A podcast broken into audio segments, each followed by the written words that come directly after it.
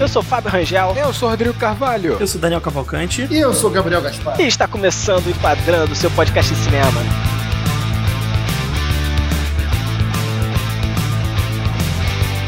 Este programa é editado pelo nosso querido editor Marcelo Zaniolo e o Enquadrando é vinculado ao canal de cinema Acabou de Acabar do nosso padrinho Gabriel Gaspar. Padrinho. E hoje a gente vai trazer um filme que é um sci-fi de Christopher Nolan, que foi diretor do filme, mas que também ajudou a escrever junto com seu irmão. É sempre esse dueto, né? Se bem que esse dueto acho que acabou agora, né? Mas o Jonathan Nolan. Acabou por quê?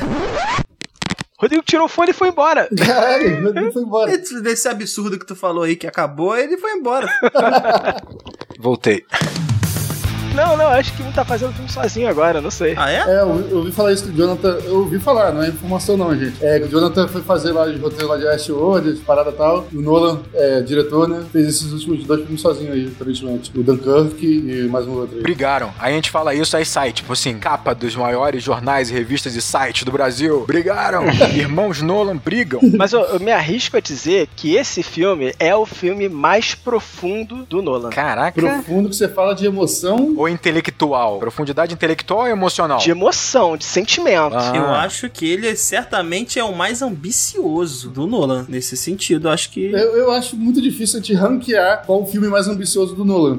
Claro, claro. O Gabriel não falaria nada diferente, obviamente. É, mas nesse tópico, acho que não tem muito o que a gente ponderar, não, cara. Cara, eu acho, eu acho que Origem é mais ambicioso, em termos de produção. Não, veja bem, tô falando do ponto de vista emocional. Como o Fábio acabou de levantar, ele é o que traz temas mais ambiciosos nesse aspecto. Ah, é emocional. Ah, eu concordo, concordo, concordo. Concordo, concordo absolutamente. É, é, e eu acho assim, eu adoro o Nolan, deixar isso claro aqui, antes de, de qualquer coisa. Ih, a Origem cara. tá entre né, meus filmes favoritos, que mais me marcaram. O Amnésia, que é o primeiro filme do Nolan, é um dos filmes mais importantes é, na minha formação como espectador de cinema. Eu assisti na época na locadora, enfim, é um filme que me fez prestar atenção em roteiro, estrutura de roteiro, esse tipo de coisa. Mas o, o Nolan, ele nunca teve, tirando o Interstellar realmente, nos filmes dele, é, uma, uma intenção de abordar amor, é, relações pessoais, sentimentos. Ele sempre foi meio robozão nos roteiros dele, né? No- na origem, no Batman mesmo. Batman é um herói mais sem emoção, que tenta não demonstrar emoção. Frio. Né, cara? Então, assim, esse realmente é o primeiro filme dele que ele é, se esforça pra, pra debater esse tema. É, e eu não sei realmente se foi tão bem sucedido. Nesse quesito só. Cara, mas eu acho que em Origem ele também tenta tocar esse lado emocional de uma relação, questão de traumas e o poder dessas relações e amor. É que Origem realmente ele tem uma pegada diferente interestelar. Ah, né? mas sinceramente, assim, eu não choro em Origem. É mais cerebral, é um filme mais cerebral. É. É mais cerebral, exatamente. É muito racional. Eu não sei se isso tá nele ou no irmão, ou na parceria, mas ele tende a ser é, meio frio realmente na abordagem. Mesmo que subjetiva, ele trata a coisa com frieza mesmo, de fato, né? Ah. Ele é inglês, né? É, ele parece, na verdade, um grande intelectual do cinema, né? Ele calcula o cinema dele, só que ele é tão bom que ele de fato faz um grande cinema, ele faz um ótimo cinema. E que é uma coisa engraçada, o Gabriel acabou de falar que a amnésia, né, ajudou ele a, a adentrar o mundo do cinema, né, de uma maneira muito mais profunda. Comigo foi Cavaleiro das Trevas, cara, Dark Knight. A partir de Dark Knight eu me perguntei, por que que Dark Knight é tão bom? E aí eu fui buscar essas respostas e comecei a me interessar pro cinema, cara. Olha aí. Pô, muito bom, muito bom. Olha o Nolan aí. Responsável por esse, por esse podcast aqui, basicamente.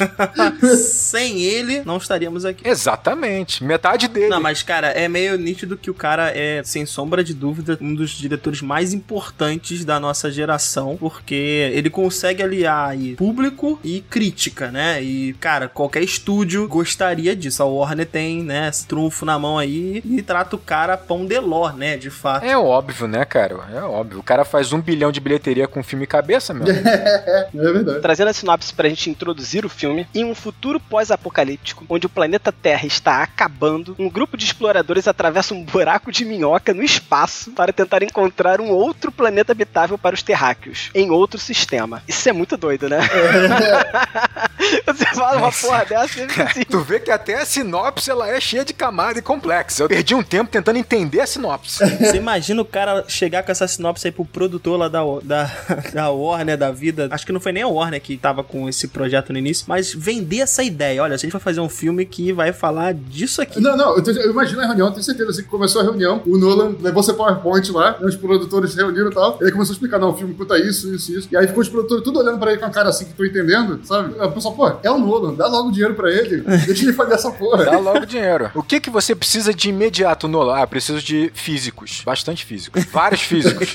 Bastante. Eles precisam simplificar tudo isso aqui. Eles precisam transformar isso em algo inteligível, fácil de entender no cinema. No cinema, e não no, não no livro do fundamental. Como é que eu mostro cinco dimensões em imagem? É. Aí eu falei, então, Realmente complicado. Mas enfim, a gente começa falando que estamos num futuro pós-apocalíptico, né? Parece que sofreu um certo cataclisma né, no- na Terra. Essa ideia é legal, assim, que você- na sinopse ali falou que a Terra tá acabando, né? Na real, o que tá acontecendo ali é que a Terra tá passando por uma transformação, né? Isso é um processo de certa forma natural. Quer dizer, provavelmente na, na história do filme, esse processo foi influenciado por nós, né? Tem uma influência antrópica aí, né? Pelo menos é o que se deixa subjetivamente ali no ar. Mas o que eu acho interessante é ele, ele começar o filme com uma ideia de documentário, pra te dar já uma, uma ideia de que, olha, é assim que tá acontecendo, isso já tá acontecendo há um tempo, né? Porque você tá vendo idosos falando, né? Você já remete, pô, isso tá acontecendo há algum tempo. Ele começa numa escala muito local. E aí eu tava até me perguntando, pô, até onde tá a escala, né, desse, desse problema que eles estão enfrentando, né? Porque em momento nenhum você vê outra, outra parte da, do- da superfície terrestre, né? Você pega ali por, por uns pequenos diálogos, né? E eu achei interessante ele mostrar essa, essa ideia da, de um futuro pós-apocalíptico bem diferente, né? A Terra não passou por um grande evento, uma grande explosão. Uma grande explosão nuclear, né? Sempre uma explosão nuclear. É algo simples e que talvez seja o mais cruel, coloca a sociedade humana em uma ideia de que ela tá na sua finitude, né? Ela tá no término, né? No fim, ela tá minguando, né? E isso é meio bucólico, né? É meio. Não tem o que fazer. é trágico, né? É Ó, a trágico. galera que tem alergia à poeira, meu amigo.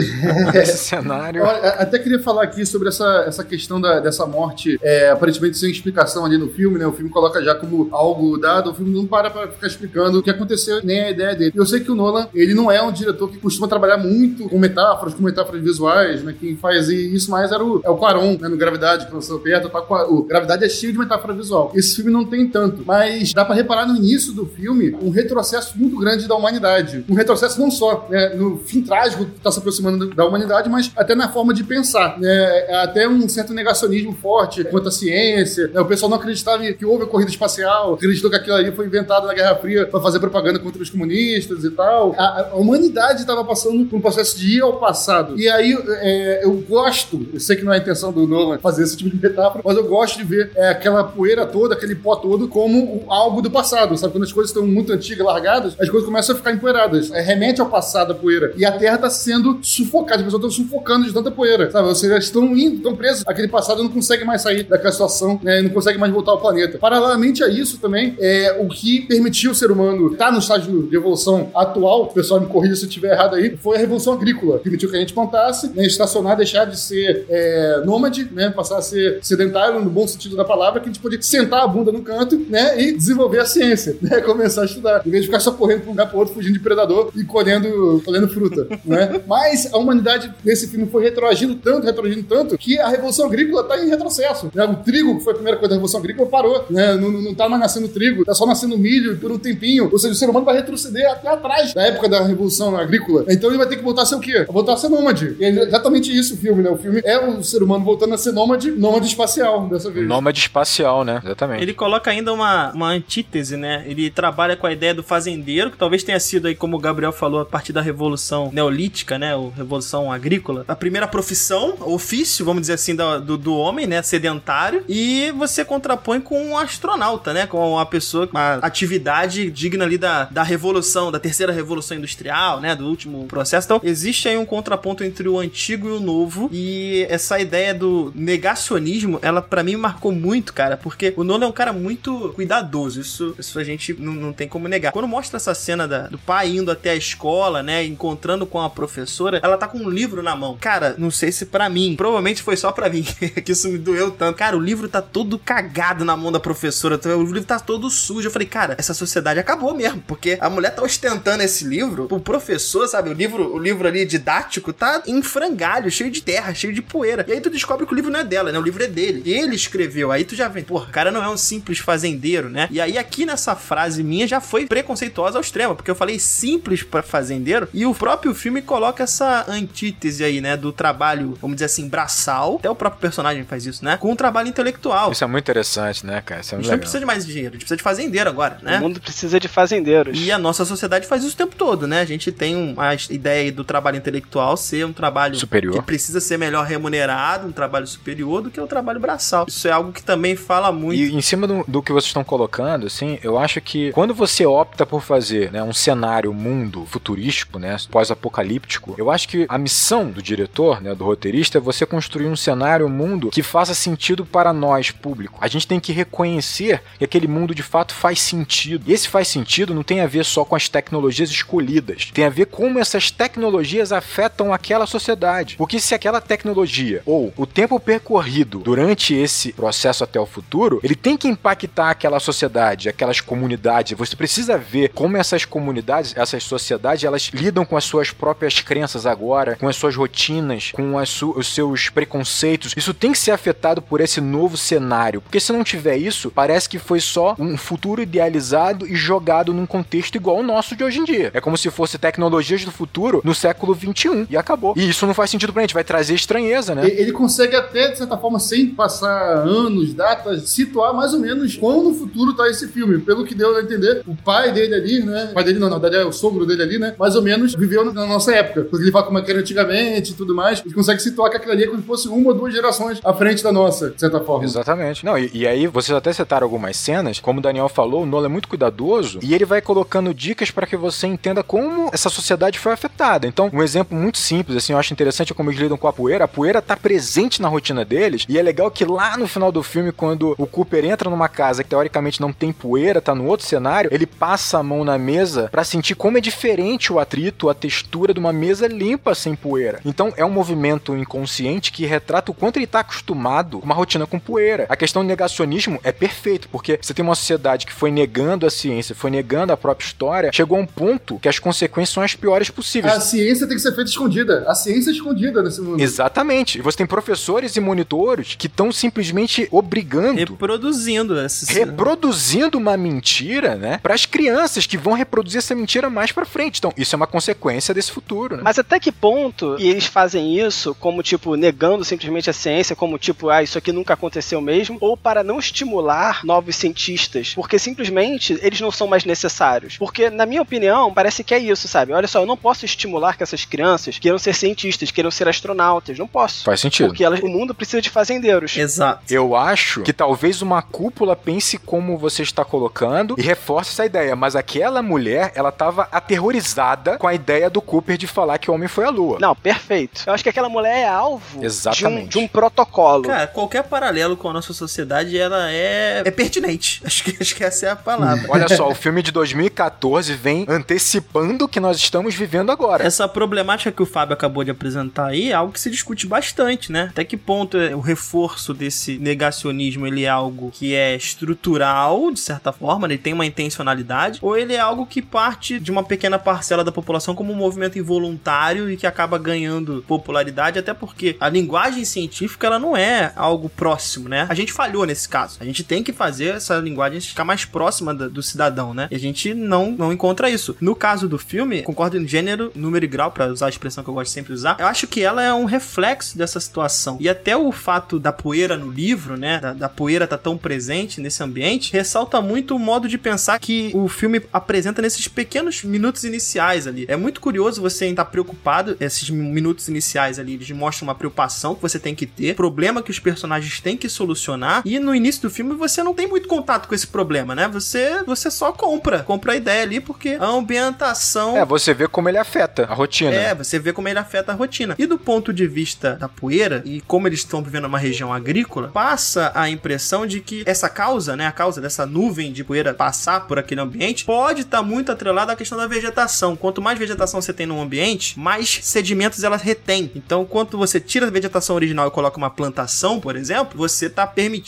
que mais sedimentos se desagreguem do solo. Então, passa também a impressão que a sociedade agora ela é uma sociedade absolutamente agrícola, né? Você tem plantações e plantações e plantações que não dão certo, né? Que queimam, que isso, que aquilo. E que isso que está destruindo o ecossistema, né? E isso tá promovendo uma destruição do ecossistema. Eles estão girando em volta do próprio rabo, né? Até morrer. É, mas eu queria fazer uma pergunta, Daniel, porque eu acho engraçado, porque a professora me passa a ideia de que ela culpa os cientistas pela sociedade que a gente vive. E por isso ela nega, entendeu, a ciência. Enquanto hoje em dia a gente vê um contrário, né? A ciência alertando quanto à crise climática e o povo em geral, a política, ignorando. É, a verdade é que assim, o que eu acho que acontece, acho que é isso. A gente tá vivendo um momento onde acesso à informação tem, né? No final das contas, a gente tá cada vez com mais acesso à informação. A questão é quem produz essa informação e como essa informação chega. De certa forma, esse problema climático, ele não afeta tão diretamente o dia a dia das pessoas, entende? Só vai afetar quando a gente chegar numa situação como essa do filme. Aí essas pessoas vão é, ligar e, porra, talvez se eu tivesse feito. Mas tu acha que quando chegar isso, vai ter esse comportamento de falar, putz, a ciência acabou com a gente? Não, é possível, cara, porque a gente fica tentando construir vilões, cara. E sempre há um movimento de construir vilões a partir das pessoas que eram os mocinhos, de fato, né? É a guerra das narrativas, irmão. É isso. São as narrativas. Pra ter chegado nesse ponto, é porque provavelmente a sociedade já abandonou a ciência há, há bastante tempo. Há muito tempo. Entrou num ciclo de desinformação, sabe? Então passou uma geração, passou uma geração e meia. Quando chegou nesse ponto, a ciência já era algo que o pessoal fazia no passado. E se a gente tá nessa situação agora, é por culpa do pessoal do passado. Quem era o pessoal do passado? Os cientistas, tá ligado? Então é razoável. Era, era a sociedade da ciência ainda, né? É. Isso se resume numa,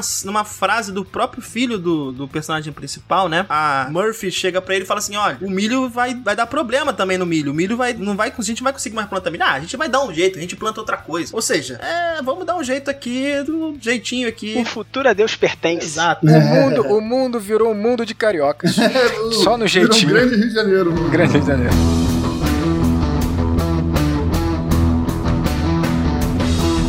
E vocês notam que esse, esse início do filme, ele acaba sendo um tanto linear, né? Parece o Daniel trouxe uma ideia de documentário logo no iníciozinho, e aí você vem acompanhando a vida daquela família até o momento que chega, de fato, eles encontrarem a NASA. Que aí o filme muda, né? Eu acho que o início do filme ele tende a ser de fato uma montagem linear, exatamente para você dar essa construção de rotina, para que você entenda como aqueles personagens estão interagindo com o meio que eles estão inseridos e para entender também as relações que há entre eles. Então é para ser de fato mais gradual, mais parcimônio, né? Porque depois a montagem de fato vai misturar presente, futuro e passado, né? Como se fosse uma dimensão nova do tempo, uma parada louca assim, entendeu? Sim, só dá pra você quebrar a linha do tempo se antes você ter algo pra quebrar. Perfeito, Então exatamente. esse início você tem que construir. Pra depois a gente chegar e desconstruir em cima do tempo. Essa montagem é incrível. É, apesar de ser linear, eu achei ela uma montagem muito eficiente, cara. É, ela, é. você passa o modo de vida deles, né, aquela situação, né, os, as adaptações dessa sociedade, mas ele não perde muito tempo não, cara. Ele tá te dando informação, informação, informação. O take que eu acho mais legal é quando ele tá partindo, por exemplo, e você já tem a, a montagem contando, né, fazendo a contagem regressiva pro ônibus espacial é, avançar, nessa decolar. Então assim, ele é ele é arrojado, cara. A montagem ela é Mas isso é uma montagem absolutamente inteligente, né? No sentido de que você percebe, ele corta, ele não mostra a decolagem porque ele já usa esse som da decolagem enquanto o Cooper ele tá indo pela estrada, ele tá se despedindo, ele tá saindo da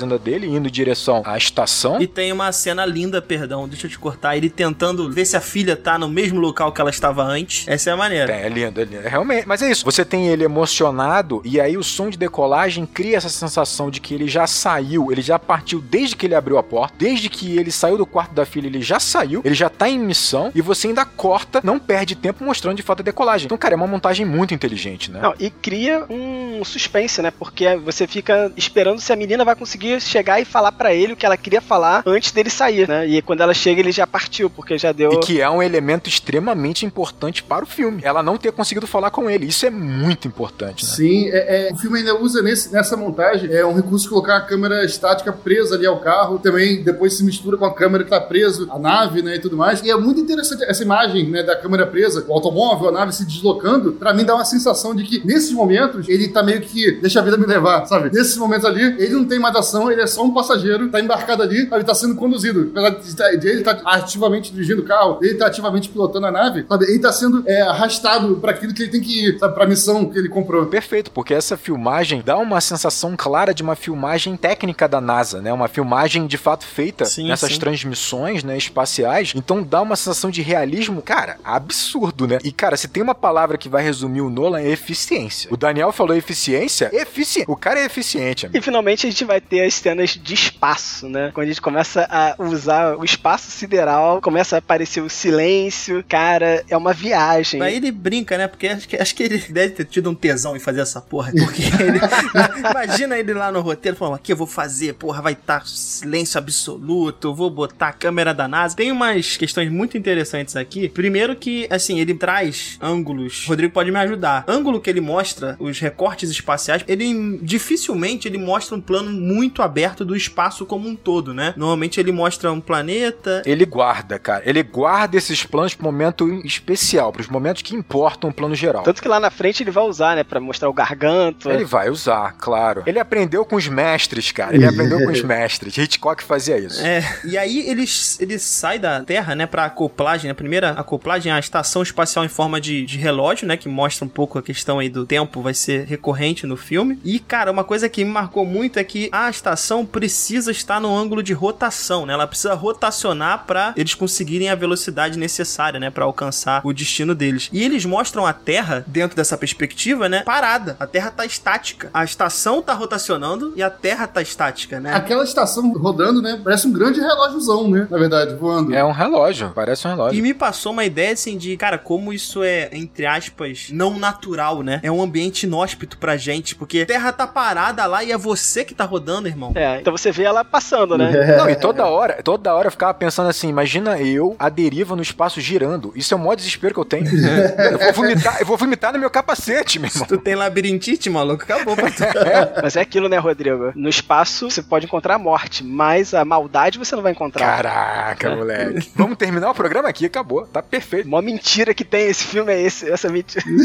Cara, o interessante é que a estação ela tem formato de relógio e aí você pensa numa coisa interessante que eu nunca vi um filme que colocou de fato o tempo como um vilão, velho. O tempo é o vilão. A humanidade não tem mais tempo, não vai sobreviver enquanto o tempo passa. Ela tá se destruindo. Quando ele sai da Terra, quando ele vai pro espaço, tudo é o tempo, né? Você vai ter vários momentos quando eles vão pro planeta que o tempo passa muito mais lento por conta da, da força gravitacional. O tempo é um vilão de novo. O tempo bate. Depois o Cooper vai ficar aprisionado no tempo, cara, numa cápsula do tempo. Cara, é lindo o tempo como vilão, cara. O cientista, ele chega a falar verbalmente ali, ele até fala isso, que eu sou um, um cientista velho, eu não tenho mais medo da morte, eu tenho medo do tempo. né? ele chega a verbalizar isso. O Dr. Brandt. Exato. Mas é, o filme faz essa brincadeira também, né? Tipo, o tempo ele acaba sendo. A perda do tempo acaba sendo uma consequência das escolhas. Ou seja, você é apresentado a vários planetas, agora a gente tem que escolher a qual planeta a gente vai. E cada escolha vai ter uma consequência em termos de perda, né? Que é justamente um tempo, né? Mas ó, existe uma brincadeira no filme, né? Entre tipo, existe mesmo essa escolha ou não? Ou é tudo destino, sabe? Eles tinham que fazer exatamente seguir aquele, aquele roteirinho porque não existe escolha. Isso eu fiquei bolado, né? Isso começa com a Murphy, quando ele, ela reclama do próprio nome e ele fala para ela o seguinte: não, olha só, Murphy não é quer dizer que as coisas vão dar erradas, quer dizer que as coisas vão acontecer o que elas têm que acontecer, como se fosse destino. Eu acho até que aí o filme ele perdeu um pouquinho a opção de poder aproveitar que essa cena, né? Acontece no, quando o carro fura o pneu, né? Ele perde a opção de, pô, aproveitar aquele aviãozinho que eles conseguem, graças a furar o pneu, para poder conectar no resto da história e na, na escolha da NASA. Eu não vi essa conexão acontecendo, né? Mas, porra, aí tá lá o destino, sabe, acontecendo, uma coisa levando a outra. E aqui, quando chega, você tem justamente isso, essa decisão. para onde nós vamos? Que planeta nós vamos escolher? Existe essa escolha? Responde aí que eu quero ouvir agora. isso, isso aí, a, a filosofia tá discutindo isso há anos e, e não existe um consenso. então... Nem filosofia espiritual tem consenso, imagina a filosofia nossa, material. É, mas assim,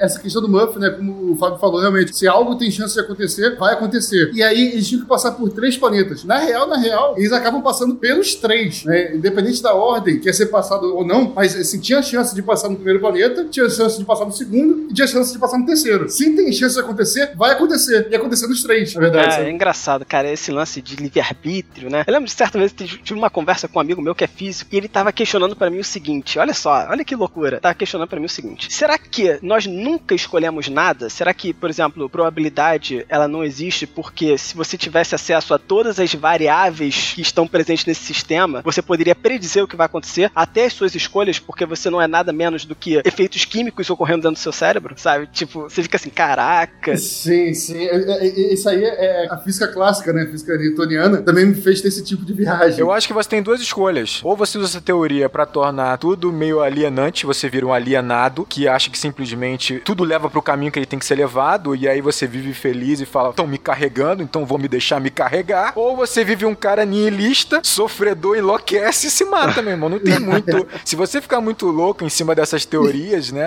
Você vai enlouquecer, bicho. É, não tem como. É, pode ser que, que nossa, os destinos já estejam traçados, parece música breve. Na maternidade, Gabriel. Suou bem bizarro, né? É, é, você percebe que, assim, toda vez que a gente vai abordar um tema como esse, se a gente finca só essa discussão do campo científico, a gente não consegue achar uma, uma solução. Se a gente calca ela só no, no espiritual, a gente também tá muito distante de, da iluminação necessária para achar a resposta por esse caminho. Então, é, a nossa sociedade, ela tende a reforçar um conhecimento científico, né? Quer dizer, da, da Revolução Industrial para cá, teoricamente, o conhecimento científico ele tem uma base, peso maior nas nossas decisões, mas conhecimento não é só feito de conhecimento científico, né? E aí, talvez é que a gente esbarre num personagem, e isso eu achei muito interessante, é a gente sai de um personagem que ele é absolutamente científico, ele é método científico do início ao fim, e no final do filme ele já tá se, de certa forma, desconstruindo essa, esse pensamento, né? Ainda com um pezinho lá na cientificidade, né? Porque ele tá tentando compreender o que ele precisa compreender do ponto de vista científico, mas ele tá um pouco mais aberto. Então, será que essa jornada também não foi a jornada do Nolan? Pra ele trazer esses questionamentos no filme dele? Ele que é tão intelectual, ele que é tão frio e científico em sua forma de pensar, eu acho que ele traz esses questionamentos no filme porque ele também tem esses questionamentos, né? Tudo é um equilíbrio, né, cara? Tipo, tudo é um equilíbrio. É, é, é quando. quando é, agora não recordo a frase exatamente, mas no início do filme, quando tá ali o, o personagem principal e a filha no quarto ali, vendo ali a gravidade agindo, né? A gente começa a descobrir, ah, isso aqui não é tal coisa, isso aí é gravidade. É, e aí passa alguém ali, eu acho que o, né, passa o, o sogro dele ali, né? O avô da menina, ele fala alguma coisa nesse sentido assim, tipo, ah, a janta já tá pronta, vocês terminarem aí de, de rezar pra gravidade, vocês descem lá pra comer. É uma frase que entremeia realmente a ciência como uma espécie de religião deles, né? Do pai e da filha, naquele, naquele mundo ali. Do pai, né? Porque a filha quer acreditar tendo fantasma e o pai fala, nada disso. Nada disso, é ciência. É ciência. Mas eu acho legal como o filme, o filme brinca com isso e ele vai quebrando o personagem principal em função da própria maneira dele de pensar. Eles têm um dado momento em que eles têm uma escolha para fazer: ir na, no planeta do Dr. Man ou ir no planeta do Edmund. E ele tá fincando a ideia de tipo, não, esse cara aqui, ele é a razão, né? Enquanto a menina quer usar a emoção e falar, não, eu quero ir no planeta do Edmund, sabe? E ela faz um, até um discurso sobre amor. E nesse momento, ele até faz um espantalho da garota, sabe? Falando, olha só, ela quer ir porque ela é apaixonadinha pelo cara. E, caraca, eles fazem a escolha errada e eles pagam com mais tempo ali da, da, da frente que acontece toda cagada no filme, né? É, isso se você não contar que um cara morreu, né, antes, né? Isso é uma puta cagada, mas tudo bem. O cara morreu antes. Ainda por uma escolha, né? É, mas, mas o astronauta que morreu antes, de fato, foi, foi por conta da, da, de uma fatalidade. Eles não sabiam exatamente o que encontrariam naquele planeta. No né? planeta da água lá. Mas essa luta, essa, essa batalha que houve entre razão e emoção nessa cena entre o Cooper e a Amélia, né? Tipo, cara, ali naquele momento é totalmente plausível o que o Cooper está defendendo. Ele está defendendo um planeta que está emitindo bons dados e que emite dados até aquele momento e que é mais próximo. Então, assim, ele está indo com uma razão dentro de uma missão espacial que é trabalhada em termos de probabilidade, estatística. Então, assim. Recursos limitados. Mas tem um ponto também individual dele que é ele quer menos tempo, porque ele quer voltar para a Terra o mais rápido possível. Ele também tá pensando do ponto de vista individual dele, não é só altruísmo, não. É claro. O é outro claro. planeta fica mais distante. Mas olha só, por que, que a gente não dá valor ao argumento dela? A, a Eu, intuição. por exemplo, se ela falasse assim, eu conheço ele, eu amo ele, e ele não faria uma, uma maldade comigo, sabe? Ele sabe que eu viria aqui. Eu, eu, eu não, eu não dou valor a esse argumento. Eu não dou valor. É foda, é foda, a gente não dá valor. Exatamente, o personagem principal não dá valor. Mas olha só, eles não tem como eles considerar naquele momento que algum dos astronautas emitiria dados equivocados, errados. A questão ali não foi essa. A questão ali foi o que é mais prático e o que provavelmente é o que vai dar o resultado. Então nisso ele tá correto. Ele tinha dados, tinha dados dizendo que o planeta era melhor. Exatamente. Ela tinha, ela tinha um instinto. Na minha concepção, nosso instinto animal aqui, primata, foi feito. Se foi feito, não, né? Ele Cara, foi... pra ser eliminado. não, não. Pra Ele ser foi- foi- suprimido, né? não, não. Nosso instinto foi desenvolvido é, num contexto ali, né? De, de Sobrevivência na sobrevivência na selva, exatamente. Ele é muito bom pra isso. Não pra escolher planeta do espaço. O nosso instinto não funciona pra isso. Então, usar instinto pra escolher planeta. O Gabriel ia se ferrar no planeta do Dr. Man. Eu entendo, eu entendo. Mas a escolha do planeta não é a escolha do planeta. A escolha da pessoa que foi pro planeta. Porque você tem que confiar no que esse cara enviou. No que esse cara tá falando, No né? que esse cara tá falando. Ah, e confiar é pessoa é extinto. Aí sim. Claro. Exatamente. Confiar em pessoas é instinto. Então, ele usa um argumento contra ela. Você não falou que esse cara aqui era o melhor de nós, o melhor cientista de nós? Só que ali, ela tem um outro argumento. Ela fala, putz, mas eu conheço esse cara aqui, o Edmund, profundamente. É, eu acho que o ponto aí, essa cena foi muito questionada na época, porque muitos reclamaram desse argumento dela, uma pieguice, né? Quando ela fala que ela tem que seguir a intuição e o amor e tal, não sei o quê. Mas eu acho que o argumento dela de fato não é ruim. Eu acho que o contexto em que rola esse argumento que é o problema. Porque se ela coloca alguns argumentos lógicos naquele momento e deixasse pra essa conversa no momento mais íntimo com o Cooper, falando, Cooper, esse é o contexto, ele ia aceitar muito mais. É que o contexto em que ela coloca aquilo soou ridículo quando ela coloca esse contexto naquela situação. Pra mim tinha soado ridículo até agora. O, o, o Fábio, em 30 segundos, me convenceu. é realmente nisso. É, não, falando isso, realmente, assim, é, você tem que confiar, não é nos dados. É nos dados e na pessoa, nas pessoas que estão dando os dados, que emitem os dados. É uma situação complicada, vai. É uma máquina que tá emitindo os dados no final das contas, né? O cara tá ali só pra fazer um monitoramento. Mas o que eu queria chamar a atenção é que, assim, ela, a partir do momento que o Cooper decide, não há votação no final das contas, né? O Cooper decide ir para o planeta do Dr. Man. E ela mesma, ela não refuta muito essa decisão. Primeiro, porque o cara é o piloto da nave, é ele que vai pilotar mesmo, então não tem que discutir. Mas eu acho que no fundo, ela também acha e ela dá mais valor pela formação que ela teve, né? Pela forma de pensar que ela adquiriu ao longo da vida, que essa racionalidade ela é importante. Ali eu acho que tem um, um conflito muito grande da personagem entre a Amélia pessoa, indivíduo, e a Amélia profissional, vamos dizer assim, científica. É, afinal, ela, ela é filha do cara mais cético do, né, daquele mundo. Ela cresceu com esse ceticismo sendo desenvolvido né, na mente dela. Mas ainda assim, eu, eu acho muito interessante, porque ela vira pra ele e fala, ó, se der merda, eu quero ver depois você aguentar a consequência.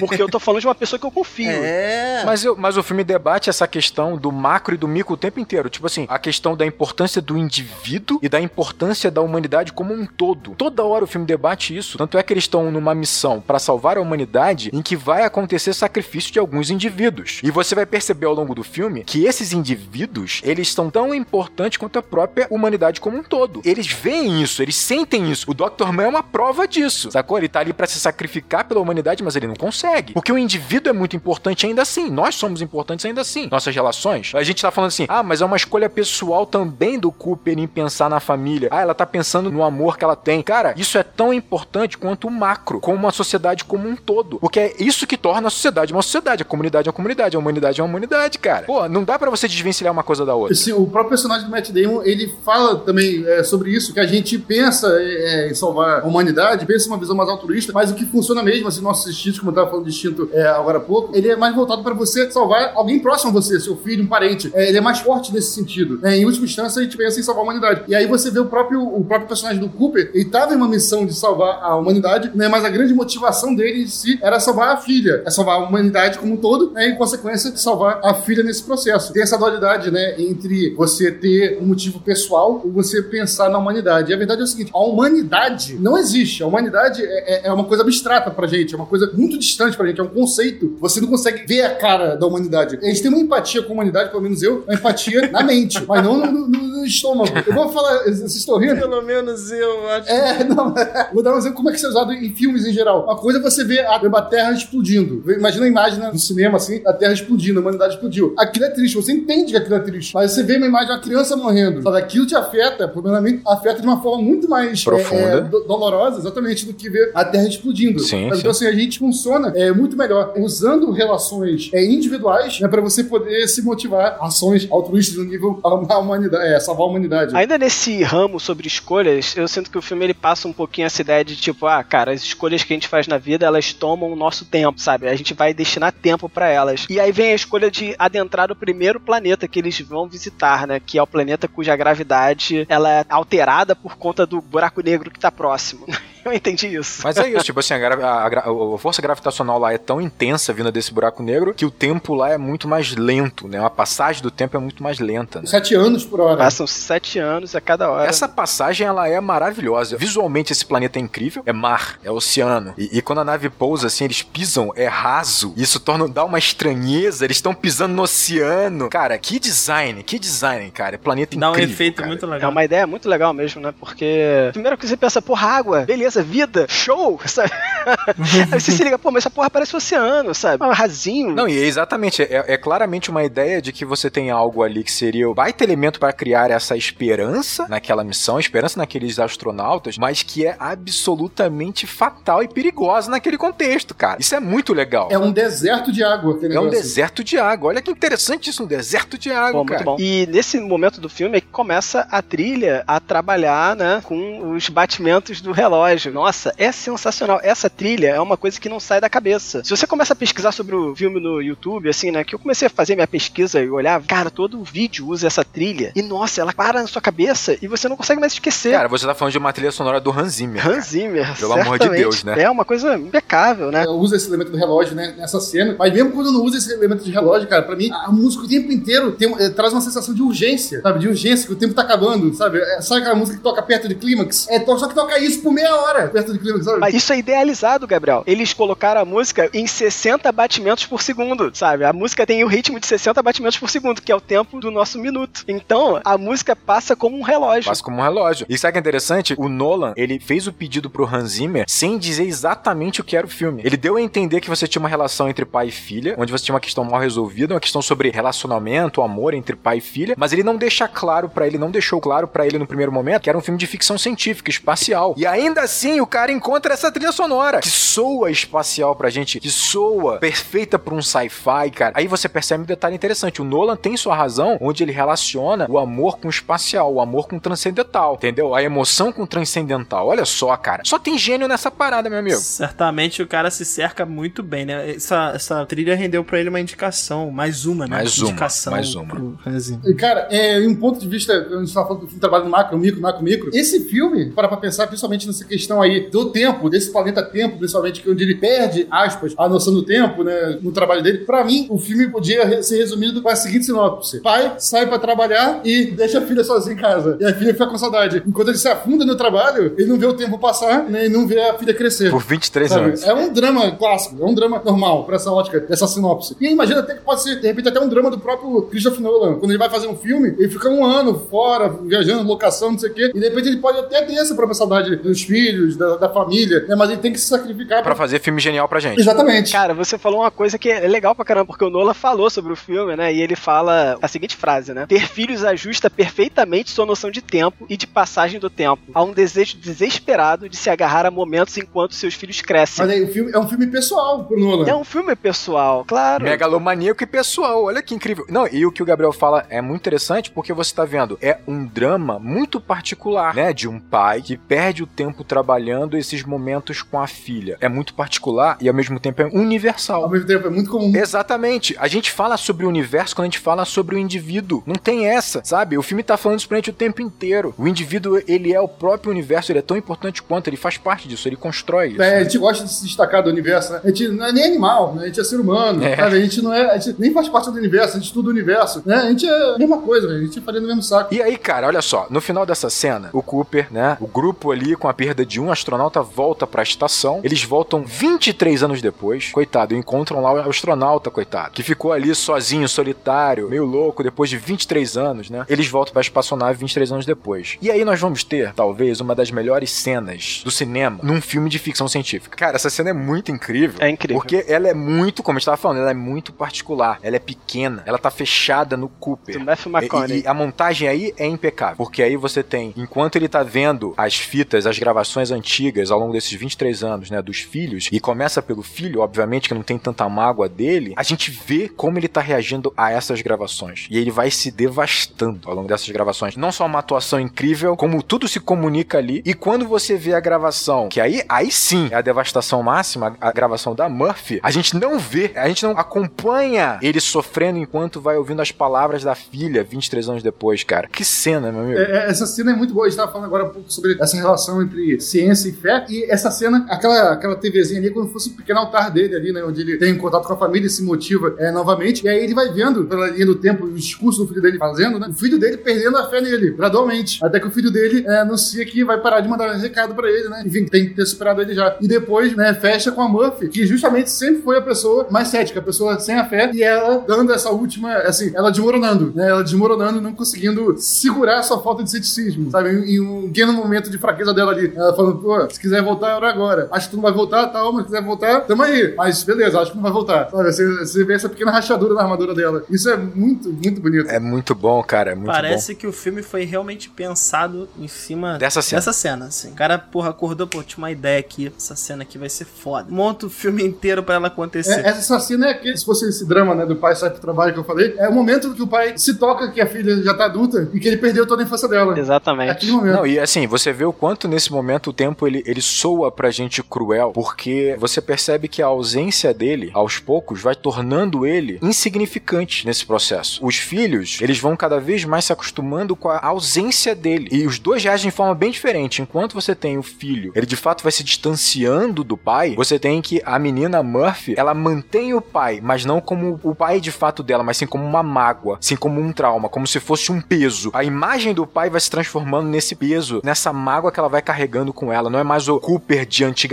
o Cooper meu pai, quando eu convivia com ele. Agora é o Cooper se transformou num peso, num buraco, cara. É muito louco isso, porque assim, ele consegue. É como se ele tivesse morrido. Exato. Pra eles, né? Pra eles. E ele consegue ver como a família dele reagiu à morte dele. Algo que né, nenhum de nós vai passar. Quando a gente morrer, a gente vai. Imagina, não sei, não sei que você crê em uma vida após a morte e tal. Não em vida, você vai conseguir ver como sua família reagiria né, após sua morte. E ele vê isso. Ele vê a família dele reagindo à morte dele. Então é muito dramática essa cena. Não, um luto melancólico de 23 anos. É, não, é não é nem assistindo a morte dele, é a família superando o luto a E ele. ainda conecta com uma questão também bastante pessoal, é uma promessa que ele fez à filha que ele não cumpriu, né? Então e- ele sai da Terra com essa mágoa gerada e que vai se desdobrar, né, exponencialmente na mágoa que a filha vai apresentar pra ele. E cara, quando ela fala que ela tem a mesma idade, maluco, ali é a facada no coração e, e gira, né? Aí Então, tudo o que você acabou de falar agora sobre a questão dessa mágoa que vai se proliferando, vai aumentando, solidificando, pra mim é o que vai trazer toda a forma como eu enxergo o final do filme inteiro. Inteiro é isso aí. Por isso que pra mim é tão importante este momento, que parte lá atrás, quando ele sai com o carro e não consegue falar com a menina. A menina corre, mas não tem tempo de falar com o pai porque ele já saiu na estrada. Vai culminar nessa cena. Então você vê a questão de efeito, cara, tipo de consequência, você causa e efeito. Causa e efeito. A questão de causa e efeito é perfeito. É bem legal, né? Porque meio que também eu, eu fico com pena dele, né? Porque ele doou a coisa mais importante da vida dele, que é o tempo dele com os filhos pela humanidade. Claro. Então, tipo, é como se fosse, sei lá, uma escolha de Sofia, sabe? Tipo, uma coisa absurda. Mas será que não teve ego também ali participando em Cooper, sabe? Ele, ele tava angustiado como fazendeiro. cara. É, eu, eu acho que não. O Rodrigo sempre vem no ego, mas eu, eu acho que. ele sempre vem. Porque tem ego! Todo mundo tem ego, Mas pô. eu acho que não é nem ego, no sentido de que ele esperava um reconhecimento por conta disso. Ele estava entediado como fazendeiro, e isso é bem claro. Não, eu não digo, eu não digo como reconhecimento, eu digo ego como assim, ele queria de fato contribuir de outra forma. Ah, isso eu acho que sim. É, até porque no final do filme, né, tá tudo bem, e o maluco entra numa nave e parte pro espaço de novo, em vez de ficar vivendo a vidinha na fazenda lá. Exatamente, mas aí que tá, quando ele quer contribuir de outra forma, é porque ele não aceita contribuir como fazendeiro. Sim. Então você percebe que, tipo assim, há uma negação óbvia do que tá acontecendo naquele contexto, naquele mundo, mas também há uma questão de brio, há uma questão também de eu sou um intelectual. Há isso também. Em algum nível tem. Eu entendo, mas tem o ponto do seguinte, cara, os filhos dele vão morrer. Não, claro, sabe? claro, tipo, claro. ele não vai ter netos se a humanidade continuar assim. Então também tem isso, sabe? Caraca, ele é a pessoa que pode chegar. Porra, ele é um astronauta. Só que tem uma coisa, ele não questionou em nenhum nível essa solução que era absurda. Tipo assim, se você pegar um vídeo que tem do Neil deGrasse, ele fala isso, olha, o dia que a Terra chegar ao ponto de ter que precisar pegar a humanidade, passar por um buraco de minhoca pra ir pra outro sistema, pra outra galáxia, se isso for melhor do que solucionar um problema na Terra, é porque aí, amigo, caraca, Aí ele não questionou uma solução absurda. É, é porque só sobrou a NASA, filho. Não sobrou mais é, biólogo, não sobrou a galera de É. paleontólogos. É a única ferramenta que eles têm. é o foguete. É verdade, é verdade, é exato. Vamos atravessar o buraco de minhoca que foi surgido aqui, nasceu de Deus, e vamos atravessar, é o destino. A, a faculdade rural aqui do Rio já tá fechada há tempos, tá ligado? Nesse período. É, exatamente. Ó, só pra complementar nessa cena aí, tem uma questão interessante que é nesse momento é que a gente passa a ter uma perspectiva do que tá acontecendo na Terra, né? No, no tempo real, né? Que é aí que a montagem leva a gente de maneira bem elegante, vamos dizer assim. Ela passa o que tá acontecendo na Terra, né? Há um ponto de vista um pouco mais macro também. É né? um mix de sentimentos, é uma coisa. Eu, pô, essa cena é dolorosa demais. Você vê a neta dele nascer, e aí por um momento você fala: caraca, ele, ele é avô. E a neta dele morre no quadro seguinte. Caraca, tipo, e sabe qual foda? Eu não tive tempo de amar aquela criança, sabe? Tipo, cara, isso é terrível. Você não sabe se o cara vai sofrer porque ele perdeu um neto ou se não vai fazer diferença. É uma coisa terrível. Terrível, eu tô falando, é uma das melhores cenas que eu já vi, cara. Eu, eu, assim, vendo essa cena, eu fiquei, assim, muito impactado, porque, assim, o que eu acho que ele de- demonstra, né, o, o Matthew... Matthew McConaughey. Obrigado. Cara, eu, eu acho que ele, quando ele tá chorando, ele tá chorando muito mais pela dor do filho dele em perder um filho, entende? Do que a dor de, do neto, sabe? É uma coisa... Não, e a dor também de não poder estar lá pra ajudar o filho, pra amparar o filho, sabe? É, é em todos os níveis a dor, cara. Olha, eu vou contar aqui até um momento. Eu assisti esse filme no cinema, tive a oportunidade de ver esse filme no cinema. E, cara, eu lembro que quando passou por essa cena, essa cena foi tão forte, tão catártica pra mim, que eu tava simplesmente recolhendo meus pedaços ao longo do filme. A partir dali, eu nem prestei atenção no filme direito. Eu tava só recolhendo o que sobrou de mim, cara. E, tipo assim, eu não encontrei nada tão intenso depois dessa cena no filme. Eu lembro que eu terminei o filme meio alheio, assim, meio, cara, eu já tava entregue, destruído naquela cena. Eu não sabia nem mais o direito que, que era interestelar depois daquilo. Eu fui entender agora, quando eu revi o filme pra gravar esse podcast, cara. Então, depois dessa cena, assim como o Rodrigo também fiquei extremamente impactado, mas essa cena me ajudou a focar na missão, de certa forma. Eu pensei assim, nossa, ele perdeu tudo, ele perdeu a relação que ele tinha com a família. A única coisa que ele pode tentar salvar é a vida deles, porque a relação já não tem mais. Só sobrou isso pra ele. É, e aumentou ainda mais esse senso de urgência pra mim, cara. Mas realmente é, é o pico emocional. Não, isso é bom, isso é bom. Cara, isso mostra o quanto nós somos diferentes. O Gabriel ia passar numa tragédia, ele ia ganhar força e ia partir pro que sobrou pra ele. Eu ia ficar no canto, em posição fetal, chorando. e tipo, não aguento mais nada. Agora foda-se. Não, mas de fato o Gabriel é muito forte, cara. Passou pela cena do filme e falou: Não, beleza, agora sim, agora ele vai focar na missão, porra. Agora sim, missão. Mas faz total sentido, porque a partir desse momento no filme, ele obviamente tem a preocupação com o tempo, é, mas ele não tem mais uma preocupação tão emocional com essa questão de voltar pra Terra a tempo. Ele perde um pouco dessa conexão, vamos dizer assim. Ele foca na missão, como o Gabriel acabou de colocar mesmo. Caraca, isso é muito importante uma parada que eu vou falar. Pode crer, vocês falaram um troço que eu nem eu tinha me ligado. Ótimo, obrigado, gente. É pro futuro, isso aí. Exatamente. É, o Nolan, eu não sei se vocês concordam com isso, mas, por exemplo, no The Dark Knight, o Nolan ele coloca vários clímax ao longo do filme, assim. Você tem vários ápices no filme e tal. Aqui, cara, é inegável que você tem um ápice no meio. Essa cena é o arrasa quarteirão. Se fosse um gráfico, tava uma ponta lá em cima, um gráfico gigante. Pois é. E depois do filme ali, é, é como o Rodrigo falou, é, tu vai na onda. E tem altos e baixos ali, mas, cara, o clímax tá no meio. Essa estrutura, ela não é tão E comum. eu acho ótimo isso, cara, porque torna o filme mais surpreendente. É um filme que a gente fa- tá falando aqui o tempo inteiro, brinca muito com essa questão de tempo. né? E quando o filme tem aquela estrutura, é, aquele arco famoso, conhecido, que a gente sabe exatamente o que vai acontecer, final do primeiro ato, segundo ato, clímax e tal, final, a gente sente o tempo passar de uma forma mais contínua quando a gente tá assistindo o filme. Principalmente a gente, que lida mais com cinema, com roteiro, esse tipo de coisa. Como esse filme, como você falou, tem praticamente um clímax é, ali no meio e depois a conclusão. Acabou. E aí o restante do filme, mais uma hora e meia de filme, é sobre ele e a humanidade. Sabe? É outro filme com outra curva abaixo daquela. Concordo que o pico nunca chega a ser tão alto é, quanto é, nesse momento aí, mas é outro filme. Então ele tem uma curva dramática de roteiro totalmente atípica de um filme convencional. E isso deixa a gente também perdido no tempo do filme. Sabe? Eu, eu tava vendo o filme aqui com. É, revendo ele aqui com a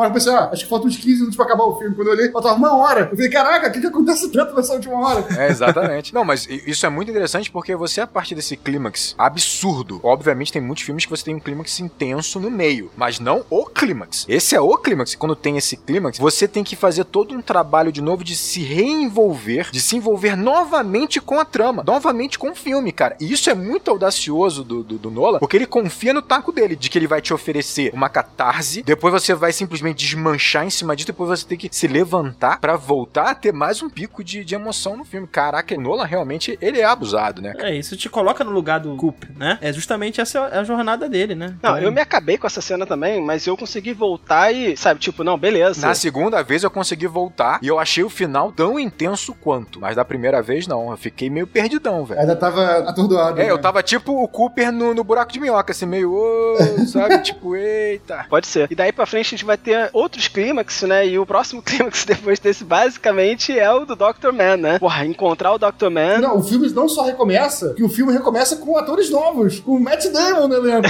Cara, eu tomei um susto. Não, não só isso, Gabriel. Ele recomeça com atores novos e recomeça com um vilão novo. Porque antes era o tempo grande o vilão. E o vilão simplesmente destruiu o Cooper. Ganhou, ganhou. Destruiu. Uhum, ganhou, venceu o primeiro ato. Aí né? você tem um novo vilão, que é o Dr. Man, cara. Olha que maneiro, cara. Muito bom, muito bom. Eu tomei um susto, porque assim, eu vi o filme pela primeira vez pra gravar. Aí, eu falei, ah, não vi o filme. Cara, eu tomei spoiler desse filme, adoidado, ao longo de anos. Todos os meus, meus alunos falavam desse filme aí, já sabia dessa cena aí. E ela foi absolutamente impactante também, a cena que a gente acabou de comentar. Mas eu não esperava Matt Damon nesse filme. Não esperava. Quando ele surge naquele sarcófago, né? Porque aquilo ali é um sarcófago. Múmia. ele surge daquele sarcófago, tem uma referência com água. Eu até tá aqui na minha anotação, porra, beleza, né? Missão Lázaro vai ter que morrer primeiro pra depois renascer. Fiz a anotação aqui, pum, aparece o Matt Damon, toma um susto. Caraca, maneiro, Matt Damon tá no filme. E aí faço essa relação pra na cena seguinte o Coop e o Dr. Man conversarem e o Coop falar, porra, Missão Lázaro. Porra, o Nolan, é, cara, ele tem uma necessidade às vezes de te explicar as paradas que é, é, não precisa, mano, sabe? Mas Não, cara, Daniel nesse, nesse ponto aí. Vou até fazer uma pausa é, nesse momento que a gente tá no filme pra reclamar, então. Aproveitar pra reclamar de uma parada aqui. E pelo amor de Deus, assim, caraca, eu, eu tinha prestado atenção que tem aquela cena dele explicando buraco de minhoca, né? Dobrando papelzinho, enfiando caneta, né, aquela coisa beba, cosmos, né? E aí eu pensei, porra, os caras são astronautas, tá ligado? Os caras não conhecem buraco de minhoca, eu conheço buraco de minhoca. E eu não sou astronauta. Né? Eu pensei, que, sei lá, o cara é só piloto, de repente, tudo bem, vai lá. o cara é um piloto que vai passar por um buraco de minhoca, Gabriel. Ele não fez o prévio. É, não, no início do filme, quando ele vê lá ah, os negócios, ele, pergu ele pergunta pro Alfred lá: Isso aí é um buraco de minhoca? Ele pergunta. Ou seja, ele sabe que é um buraco de minhoca. Aí no meio da nave, o Nolan, não, é o- não é o personagem, é o Nolan. O Nolan para o filme e fala: Então, pessoal, ordem, fica tranquilo aí que eu vou explicar pro público o que é buraco de minhoca, que eu sei que nem todo mundo sabe. Então vamos lá. Aí o, piloto: E aí, o que que é buraco de minhoca? O buraco de minhoca é isso, dobra o papel e enfia a caneta.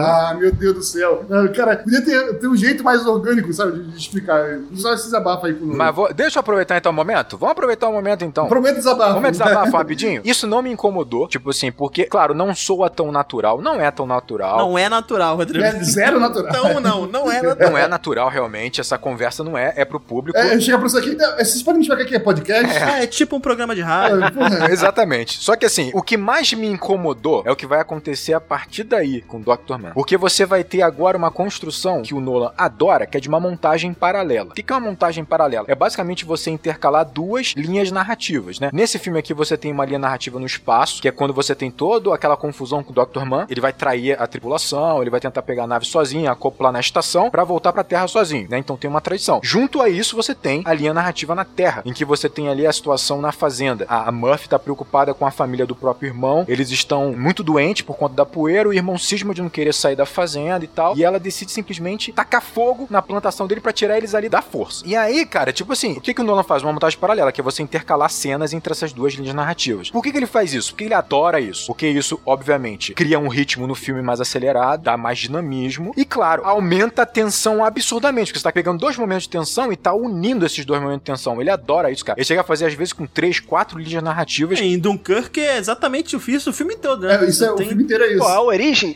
A origem, exatamente. Ele A adora. origem tem um carro que nunca cai do viaduto.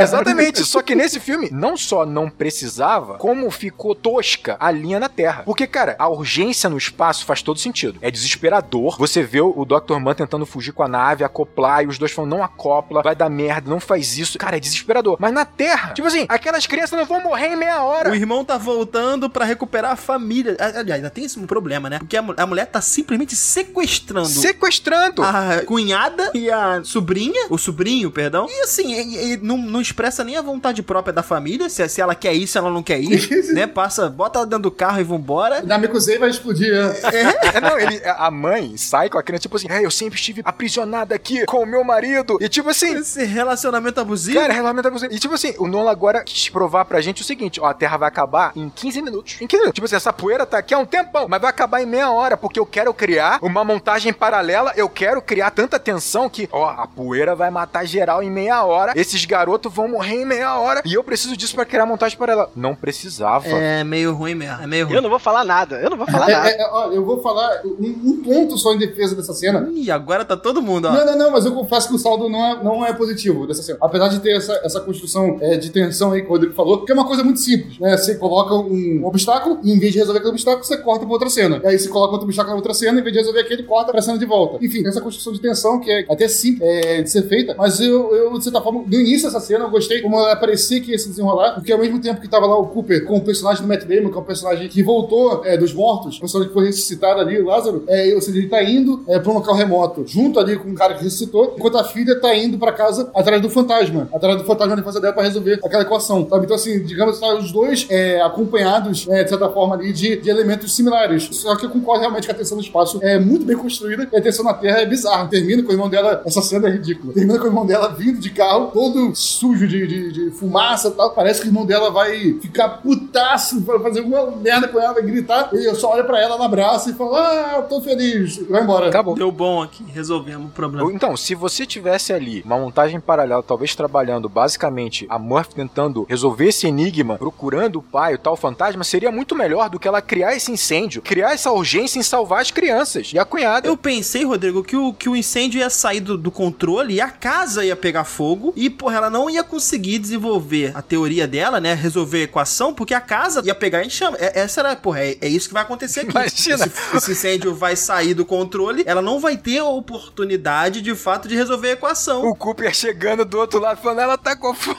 ela tá com fogo na casa. Eu tenho noção disso, cara. Cara, imagina que irmão é isso, velho? Ela tá com fogo na tua casa, tá ligado? Ele olha pra ela com a cara de puta, ela abraça tá tudo bem. Vida que segue, entra no carro e vai embora.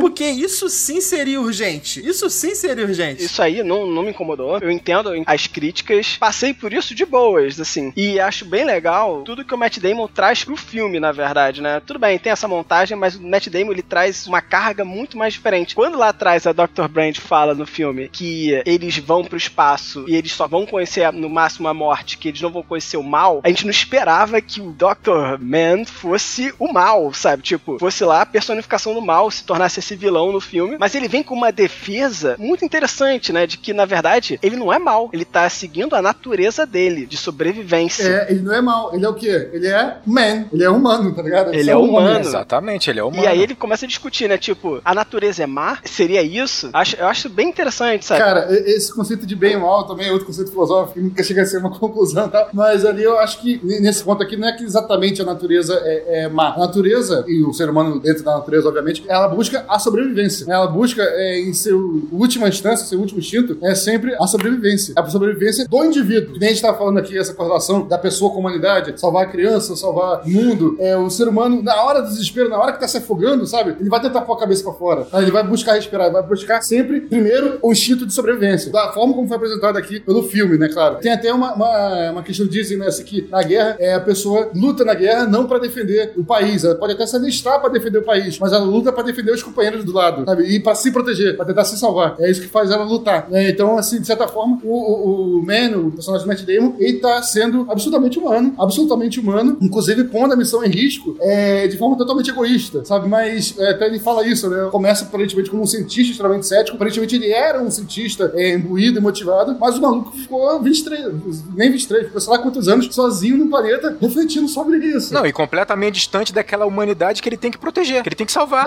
Humanidade, essa humanidade já é um conceito é, distante pra nós que vivemos na humanidade, imagina pra ele. Imagina pra ele, exatamente. E o que eu acho interessante desse paradoxo é que ele fala da humanidade como um corpo que tem que ser salvo, mas ele, ele coloca a humanidade tanto como um corpo que ele fala o seguinte: a Terra vai acabar, esse pedaço da humanidade vai acabar, que é quase tudo, mas ela vai ser recriada como um organismo por alguns indivíduos num outro planeta. Então ele coloca a humanidade como um organismo, só que ao mesmo tempo ele tá pondo esse organismo em risco pra proteger o indivíduo, o organismo ele. Saca? Tipo assim, cara, essa ironia é muito interessante. Não tem como você não comprar essa questão do Dr. É, Man. é uma contradição humana, né, cara? Uma contradição muito humana, né, O velho? mote do filme é esse, inclusive, né? A, a humanidade nasceu na Terra, mas não está fadada a morrer nela, né? É uma frase que tem até ao longo do filme. Ele evoca essa ideia da consciência de, da espécie. Ele até chega a falar isso, o Dr. Man. Fala, olha, a gente tem que desenvolver uma consciência de espécie. Pergunto aos senhores membros da banca aqui, cara, a gente vai conseguir desenvolver uma consciência de espécie em algum momento? Ah, vocês estão com perguntas muito difíceis hoje, hoje É, hein? tá complicado. Tá complicado. Se a gente conseguir chegar em alguma resposta hoje dessas perguntas, a gente, esse podcast tem que ir pra NASA. Tem que ir pra NASA, pra grupos de estudo aí de espiritualidade, filosofia. Bom, divulga aí nesses grupos. Pra mim tá ótimo. Pode divulgar aí, divulga nesses grupos aí pra gente ter mais, mais acesso. Cara, olha só, eu vou defender algo nesse filme que tem a ver muito com espiritualidade. Então, eu acredito que sim. Consciência de espécie. Sim. É, no sentido evangelho, de todo mundo ser um. Caraca, Caraca, evangelho. eu não digo todo mundo ser um dessa forma evangelho.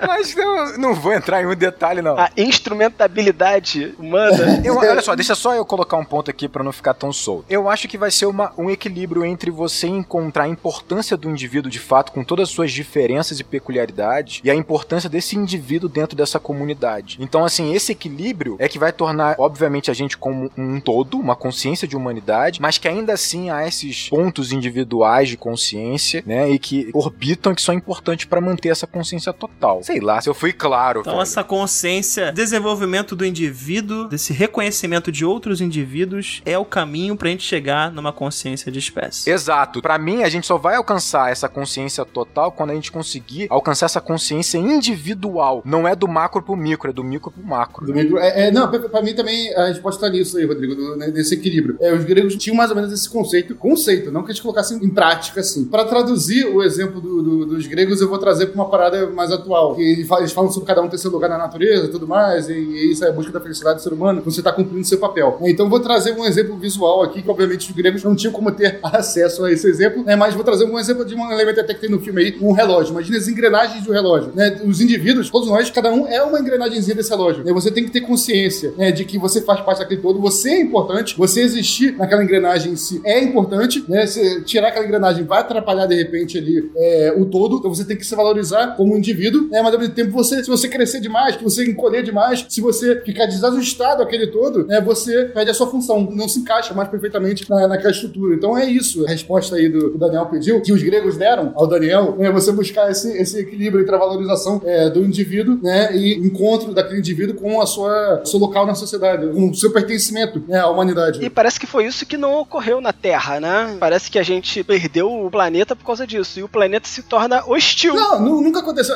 Até hoje a gente não consegue fazer isso. Até hoje a gente não consegue. Nem na vida real, nem no filme. E o planeta naturalmente se torna hostil. Exatamente. Tal como a natureza, né? Que o Dr. Man vai falar que, tipo, a natureza, ela pode ser má, né? Tipo, ela, mas ela não é má. Quando o tigre mata lá a gazela pra se alimentar, ele não tá sendo mal, né? Ele tá sendo a natureza, simplesmente, né? E a Terra faz isso com a gente, né? Simplesmente se torna hostil para nós, como aqueles outros planetas podem ser hostis também. O engraçado que o o Daniel falou que quando viu o Matt Damon, ele, ele tomou um susto, assim. Eu acho muito interessante a escolha dele, né? Porque a gente chegou a comentar em Sete Chicago que a gente muitas vezes escolhe um ator pra um papel por conta da bagagem de personagem que ele já tem, né? Por conta que ele traz. E o Matt Damon é perfeito pra isso porque ele traz credibilidade, ele traz inteligência, né? Muito rápido. Ele é, é imediatamente confiável. Você olha pra cara dele, você fala, eu confio nesse cara. Exatamente, ele é imediatamente confiável, exatamente. Então você imediatamente confia nele. E ele é um baita de um covarde, cara. Tipo, isso é muito bom, né? Ele é um gênio indomável.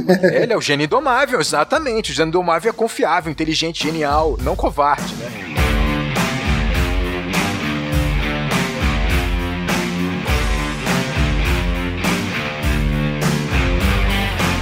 Finalmente, né, que é a grande cena pra mim do filme, embora o Rodrigo tenha falado do clímax, é, acontece antes, mas essa construção da cena do Tesseract é algo pra mim assim fora de série. Tesseract pra mim agora é Marvel, é Marvel. Não, que- só pra dizer o que é um Tesseract, tá? Tesseract é um cubo em quatro dimensões, como se fosse isso. Ou pode ser mais dimensões, não faço ideia. Mas pelo menos o Tesseract é em quatro dimensões. E aqui a gente tá vendo uma, uma cena, né, na verdade, onde o personagem do Cooper, ele é alocado, depois que ele entra no buraco negro, né? Ele é alocado numa sala É, ele, ele se não, ele se sacrifica pra que a, a, a doutora Amélia, a doutora Brand, continue a missão, vai encontrar de fato na, o ex-companheiro dela e ele simplesmente fica à deriva em direção ao buraco de minhoca. Como a gente falou, depois daquela cena ali que o Rodrigo é, mencionou bem aí, que é a catarse do filme, é, ele já perdeu a relação com a família. Então ele só pode salvar a vida deles. Ele não corre mais o risco de perder a relação com a filha. Ele não tem volta. Exatamente. Por isso que ele se entrega ali pra morrer. Te digo mais, ele não tá nem mais preocupado em salvar a filha dele, mas não, porque na concepção dele, a equação plano A não existe mais. Plano A foi descartado, ele só existe plano B. A ideia é salvar a humanidade. Então ali ele já tá com o pensamento de que não tem o que eu possa fazer com a minha família, eu vou salvar a humanidade. Mas mesmo assim ele planejou pegar os dados e enviar os dados pra Terra. Ainda assim ele tinha planejado isso com TARS, o TARS. Não, e é muito importante essa ideia de que ele vai também se sacrificar, né, entre aspas, porque não tem combustível pra todos, né? Exatamente com essa ideia também de conclusão de missão. Não tem mais o que ele fazer a partir dali. Ali. O que ele podia fazer, ele fez, que foi realmente direcionar a Dr. Brand pro outro planeta, né? Uhum. E ao mesmo tempo, vou pra aquele buraco negro ali tentar mandar um dado. Provavelmente não vai dar certo, mas vai que, sabe? Vê qual é. Vou ficar, aquela cena de final de Resgate Resgate do Soldado Ryan, né? Vou ficar aqui atirando de pistola no tanque. Que vai que. Vai que. É, é isso. né? Ele tava curioso pra ver como é. Ele falou, já que É. ninguém nunca viu, Ninguém nunca viu por dentro? exatamente, Vamos ver. vou ver. Vai que. E aí eu tenho uma. A gente vai discutir muito sobre isso aqui, certamente, né? Vai. Eu posso abrir com uma teoria aqui que eu trouxe, né? Por favor. É, eu queria entender assim, tipo, eu sempre tava tentando entender, cara, o que, que são esses seres, sabe? Por que, que eles construíram esse Tesseract e essa coisa toda? E no filme a gente tem meio que a ideia de que eles são pô, seres mais poderosos. Até porque eles estão na quinta dimensão, como o Tars fala, são seres da quinta dimensão, né? Então, pô, eles são poderosos, porque eles fizeram aquelas anomalias gravitacionais, criaram um buraco de minhoca, né? Beleza. Mas eu tava vendo um vídeo na internet, eu não sei nem como é que eu posso identificar, porque eu vi tanto vídeo sobre Interestelar, e um cara falou uma coisa que eu achei muito interessante. Ele falou o seguinte: olha, esses seres, eles estão na quinta dimensão. Eles entendem o tempo como uma dimensão, diferente da gente. A gente não entende o tempo como uma dimensão, mas o tempo é uma dimensão. O problema é que nós estamos presos no presente. Então, por exemplo, Gabriel, se eu falar pra você assim, isso é a explicação do Neil deGrasse Tyson como funciona o tempo como dimensão. Se eu quero encontrar com você, eu falo, Gabriel, vamos se encontrar no cinema, lá do Shopping Tijuca, na frente do cinema do Shopping Tijuca. Você sabe o espaço exato de onde é que você tem que se encontrar. Sim. Mas você tem que me fazer uma pergunta. Que horas? Quando? É, exatamente. Quando? Por quê? Porque você, eu não estou lá nesse momento, você não está lá nesse momento. Em algum momento nós vamos estar lá, nessa fatia da dimensão do tempo. O problema é que nós estamos presos no presente. Enquanto esses seres do Book, eles veem o tempo como uma dimensão. Eles têm todo o espaço ali do tempo ao mesmo tempo, digamos assim. E isso é interessante porque, ao mesmo tempo que a gente pode pensar, cara, beleza, eles são seres poderosos, não entender o tempo como uma prisão pode ser um fato Pode ser tão aprisionante quanto. né? é, exatamente, pode ser, na verdade, um problema. Porque eles querem entender qual é o momento exato pra enviar a mensagem pra Murphy. De tal forma que a Murphy desvende o mistério, mas eles não têm como. Porque descobrir o momento exato é como você procurar um grão de areia na praia pra eles. Porque eles só entendem o tempo como espaço. Eles têm acesso, a gente só tem acesso ao presente, à dimensão tempo. Eles têm acesso a toda a dimensão tempo, desde a origem do universo até o final do universo. Então não tem como ele encontrar onde é o presente, o, o tempo. E não só isso, eles não têm relação nenhuma com esses momentos, não uma relação tão íntima. Exato. Eles não criaram essa relação. E é dessa relação que faz um presente ser tão importante pra gente. O momento ser tão importante. Porque nosso tempo com uma pessoa é a coisa mais importante que a gente tem com ela. E isso faz com que o pai da menina saiba qual é o momento de passar a mensagem. É, é o tal lance do amor lá que, que ele fala. né? Que é o lance do amor. O amor faz ele encontrar o tempo. Concordo com a forma expositiva que, que é feita ali, escrito nas linhas de diálogo do roteiro, fica muito brega. Piegas, né? Piegas, piegas. Mas o conceito em si é muito bom. E não, e no Tesseract é maravilhoso como ele, ele consegue resumir isso visualmente, né? É, porra, é incrível. Exatamente. Quando você para e pensa, pô, beleza, agora vamos rever a frase da Dr. Brand. Ela fala exatamente isso. Talvez o amor signifique algo mais, algo que ainda não podemos entender. Talvez seja alguma evidência, algum artefato de uma dimensão superior que não podemos perceber conscientemente. Sou atraído por todo o universo por alguém que não vejo há uma década, que sei que provavelmente está morto. O amor é a única coisa que somos capazes de perceber que transcende as dimensões do tempo e espaço. Uma fala poderosa, é poderoso. É como se o amor fosse um fio que conecta ele a esses momentos e ele consegue puxar esse fio pra ir até esse momento. Momento que ele quer escolher. Eu acho até o inverso, Rodrigo. A gente só cria o amor porque a gente tá preso no tempo. Não, não, claro, claro, claro. Eu só coloquei o amor como uma ponte, um fio. Então a gente desenvolve o amor porque a gente tem o tempo presente. Vou trazer referência aqui, muito, muito importante, que é Pequeno Príncipe. Claro, É, mas claro. rola isso, de fato, no Pequeno Príncipe, ele começa a cuidar da rosa e tal, e aquela rosa pra ele fica mais especial que as outras rosas. E aí, literalmente fala isso, né, que foi o tempo que você dedicou àquela rosa, tornou ela mais especial que todas as outras rosas né, do mundo. Então, realmente, o tempo, ele é, como o Pequeno Príncipe me ensinou na minha terra infância, né, o tempo ele é um elemento primordial na construção do amor. E de repente, o amor, justamente, é o fio que ele puxa até chegar no momento. Cara, eu tenho uma forma de ter enxergado todo esse pedaço do filme que talvez seja bastante particular. Mas, cara, tipo assim, conectou tanto comigo que foi uma parada assim, foi catártico mesmo. Por isso que eu falei, a segunda vez que eu vi esse filme, o final pra mim foi incrível, assim, é belíssimo, né? Porque, pra mim, quando o Cooper ele adentra o buraco negro, ele tá tão tranquilo ali, ele tá à deriva, tranquilo, sem desespero. Pra mim, é uma jornada, ele tá começando ali uma jornada espiritual. E ele começa muito tranquilo essa jornada, porque na cabeça, a gente acabou de comentar isso, ele completou, ele realizou a missão dele. Ele não tem mais o que entregar, ele entregou tudo que ele podia entregar. Ele entregou o tempo com a filha, ele entregou tudo. Entregou a própria vida, né? Ele entregou a própria vida, ele vai tranquilo pra essa jornada. Tem um verbo pra isso que não me vem à cabeça, cara. Tô tentando lembrar desde que a gente tá falando da trilha, que é quando você aceita as coisas do jeito que elas são. Caramba, não É, sei. eu tô tentando lembrar isso há muito tempo. Tem um verbo pra isso, mas continua. continue, Rodrigo. Se eu lembrar, eu vou, vou trazer. Tem, tem, tem. Até o final do programa. Resignação. Resignação.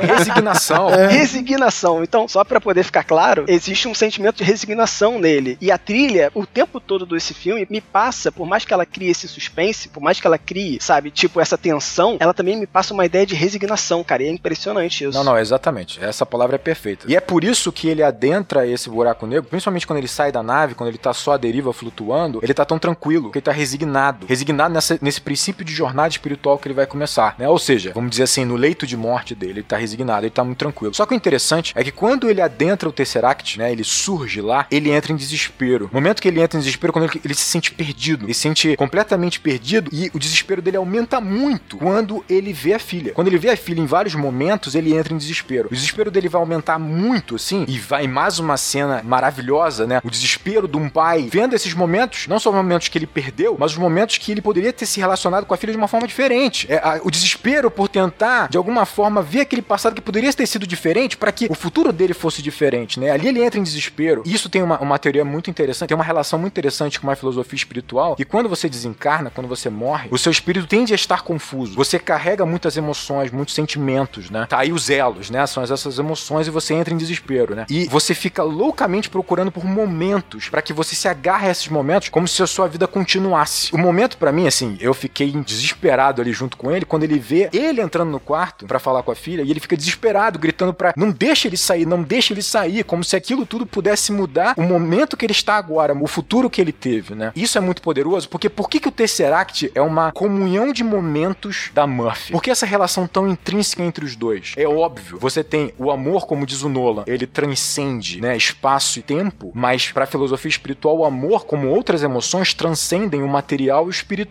Ele tá conectado, ele tá amarrado à filha, mas não é só por amor. Esse é o detalhe. É por mágoa, apego. É, ele tem algo inacabado com ela, exatamente. Exatamente. O que tá inacabado, principalmente pra filha, gerou mágoa, apego, dor, sofrimento. Então eles estão conectados por isso. Isso gera nele também um desespero, né? Tipo, ele precisa se livrar disso para ele poder de fato ascender. Tanto é que o Tesseract é escuro, né? E ele fica nesse desespero. Quando é que ele consegue de fato entender o propósito daquilo ali que tá acontecendo? Quando ele consegue entender que ele tem que sair desse sofrimento, é quando ele recebe por meio do robô desses seres, vamos dizer assim, mais evoluídos, que na minha concepção são de fato espíritos de pessoas que estão num, num estado, num momento de maior evolução, que dá para ele essa missão de se comunicar com a filha. Só que mais importante do que ele comunicar uma teoria, comunicar um cálculo, um número, uma resposta para aquele teorema, é ele conseguir demonstrar para a filha que ele não só a ama, como ele não a abandonou. Quando ele consegue fazer isso, ele consegue finalmente romper esses laços de sofrimento. É quando ela entende que ela sempre foi amada, entende que ele não a abandonou e quando ela corre para fora da casa e abraça o irmão e fala: "Eu finalmente entendi". Nesse momento o apego, a dor se desmancha. É, quando o Tesseract se começa a se desmanchar mesmo, né? Ele começa... Exatamente, é quando ele sai e vai para um outro momento, um, um outro patamar espiritual. Porra, esse momento para mim, tipo assim, eu tava destruído emocionalmente. O cara chorando, cara, essa Do jeito que tu tá falando, parece que é um clímax, hein? É, não. E parece que é um clímax maior do que o primeiro lá.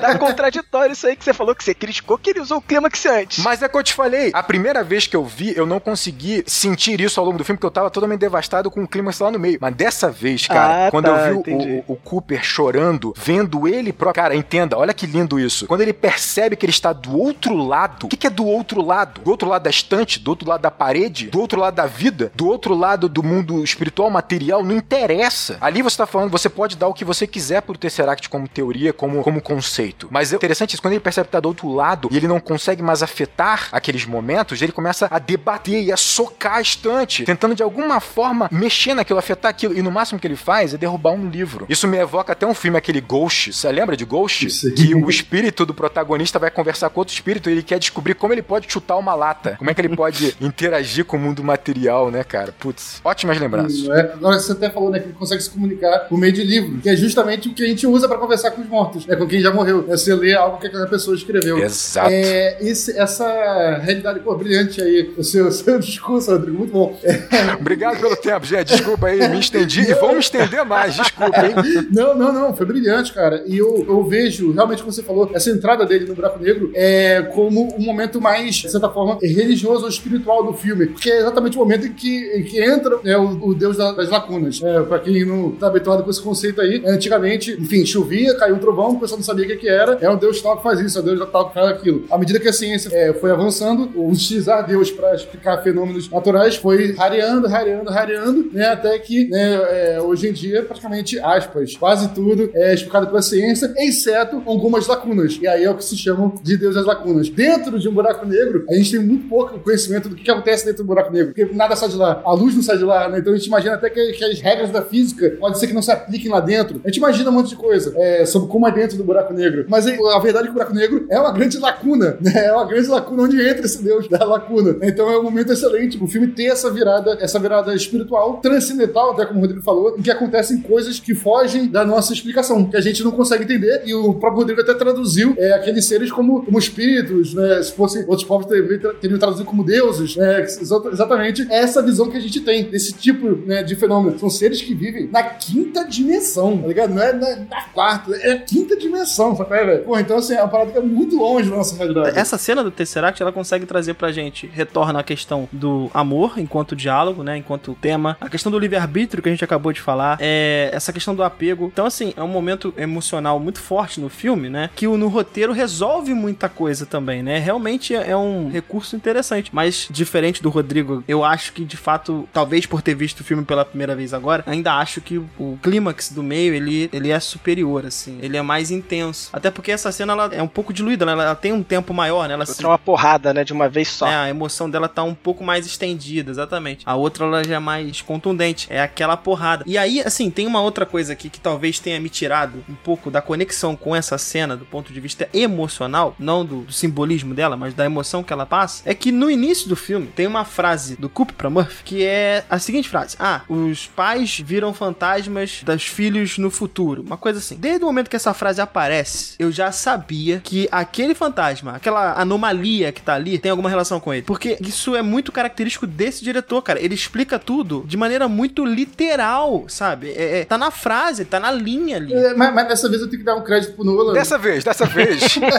Não, assim, realmente, ele explica tudo de forma muito literal. Mas é, esse simbolismo dele entregou a vida, que ele ali era um momento quase como o Rodrigo definiu, um momento pós-morte dele ali. Tanto que ele, ele é visto até como um fantasma pela filha. Metaforicamente, ele tá morto naquele momento. O Nolan chama ele de fantasma e ainda assim, eu não vejo, a maioria das pessoas não, não pegou isso. Tem que dar o braço a torcer pro Nolan. Não, e ele utiliza uma linguagem científica, basicamente, né? Uma linguagem absolutamente, um método científico para passar a informação. Então é uma conjuntura aí do espiritual com o científico que realmente se casa aí no final do Cara, filme. mas eu acho que isso é um movimento natural de ficção científica, principalmente quando ela é mais espacial, porque foi o que o Gabriel falou. Essas lacunas evocam o espiritual e o transcendental.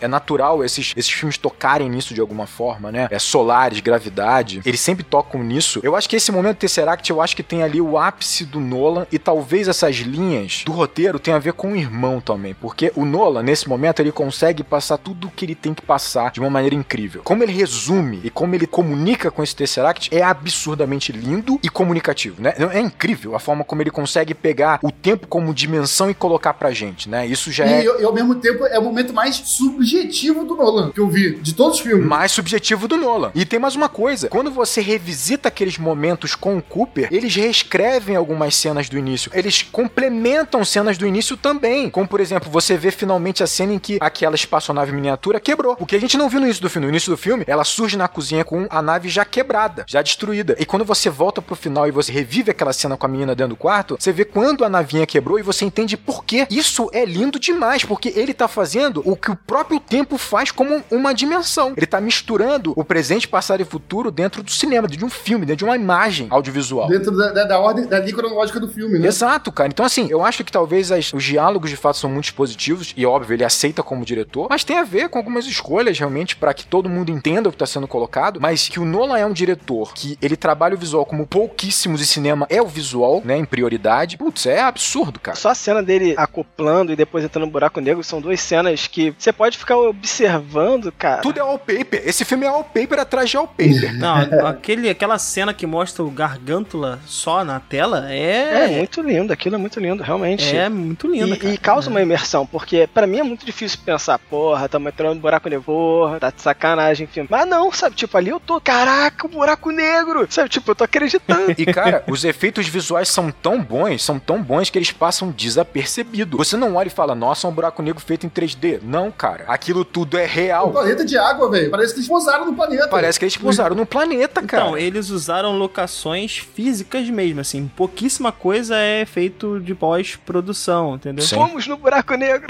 Vamos no buraco. O Nola vai tentar. ó. Eu acho que o Nola propôs isso na mesa de reunião. Ô, Warner, vamos no buraco negro. Eu não acho, não acho difícil, É. não, hein? Vai que. Mas ele. Tudo que ele podia usar de locação mesmo, ele usou, cara. E até mesmo a reconstrução das naves, né? Você ter a nave de fato feita, né? Construída e não um CGI da nave, porra, faz muita diferença, porque traz essa verossimilhança pro filme, cara. E aí, quando você tem uma cena com efeito especial, tu não, tu não desconecta. Pode ser, pode ser. De qualquer forma, muito bem feito, né? Você fica imerso mesmo, não tem explicação. E, por último, tem a cena em que ele finalmente encontra a filha. Agora, lá atrás vocês falaram uma coisa. Eu acho que esse filme foi pensado. Alguém falou isso? Eu acho que esse filme foi pensado pra cena em que ele assiste o, o tape, né? Com as crianças crescendo. Fui eu, fui eu que Né, falei. você falou isso. Eu acho que não. Eu acho que esse filme foi pensado nessa cena aí. Falou, cara, eu quero ter um filme em que o pai ele encontra a filha e a filha está velha, morrendo, sabe? Tipo, que eu vou falar sobre tempo. Eu acho que o Daniel fez uma cara.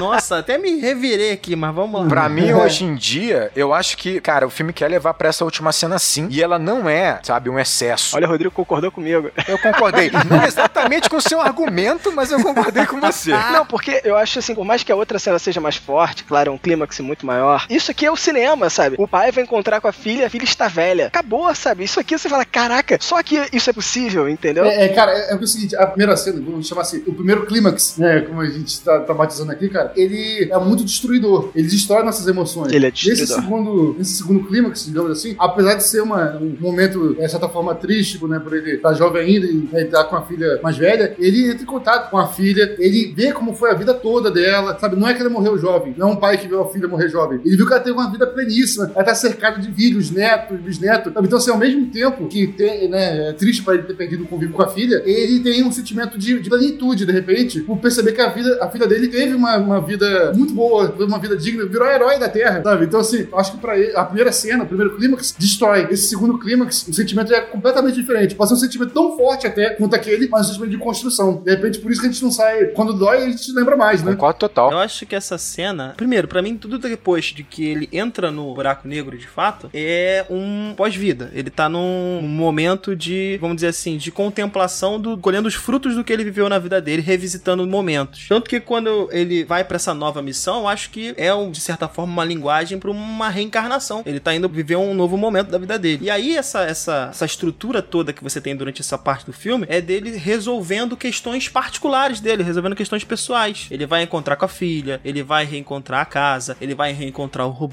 Eu acho, sinceramente, que beleza, a cena é uma cena bonita, mas para pensar um filme todo dentro da potencialidade desta cena em específico, eu acho que ele não fez essa cena ter a força que ela poderia ter. Eu acho que tá bem longe, sabe por quê? Tá no espaço, tá longe daqui. Tá bem longe. Vou te explicar um porquê bem longe. Porque, primeiro, na- se ele consegue no primeiro ápice ali, que a gente chamou, né? No primeiro grande momento do filme, ele consegue entregar ali uma, uma chance do, do ator se expressar propriamente dita. Aqui você tem ele chegando, primeiro, uma expectativa, você cria uma- um tempinho ali até ele encontrar com a filha. Então você gera aí uma, já uma tensãozinha de como ele vai encontrar a filha. Ele de fato chega, tem uma família inteira ali, né? Uma série de pessoas ali que, obviamente, ele não tem conexão, ele não tem ligação pra eles, aquelas pessoas, mesmo sendo família dele, não tem absolutamente nenhum tipo de vínculo. Ele não construiu esse vínculo, ele não teve tempo com essas pessoas. E aí ele vai encontrar com a filha. E é assim, o diálogo que eles têm é emocionante. É emocionante. Nada igual o do primeiro momento. E a resolução simples ali é: olha, nenhum pai deve ver a filha morrer, você deve seguir teu caminho agora. A aceitação dele dessa construção, a aceitação dele dessa esse novo momento da vida é muito rápido. É, é, é muito abrupto, de certa forma. Entende? Mas ele já passou pela transformação, né, que o Rodrigo citou. Ok, Ele já ele- se espiou, né? Já espiou as coisas ruins que tinham dentro dele. Eu não, eu entendo sim-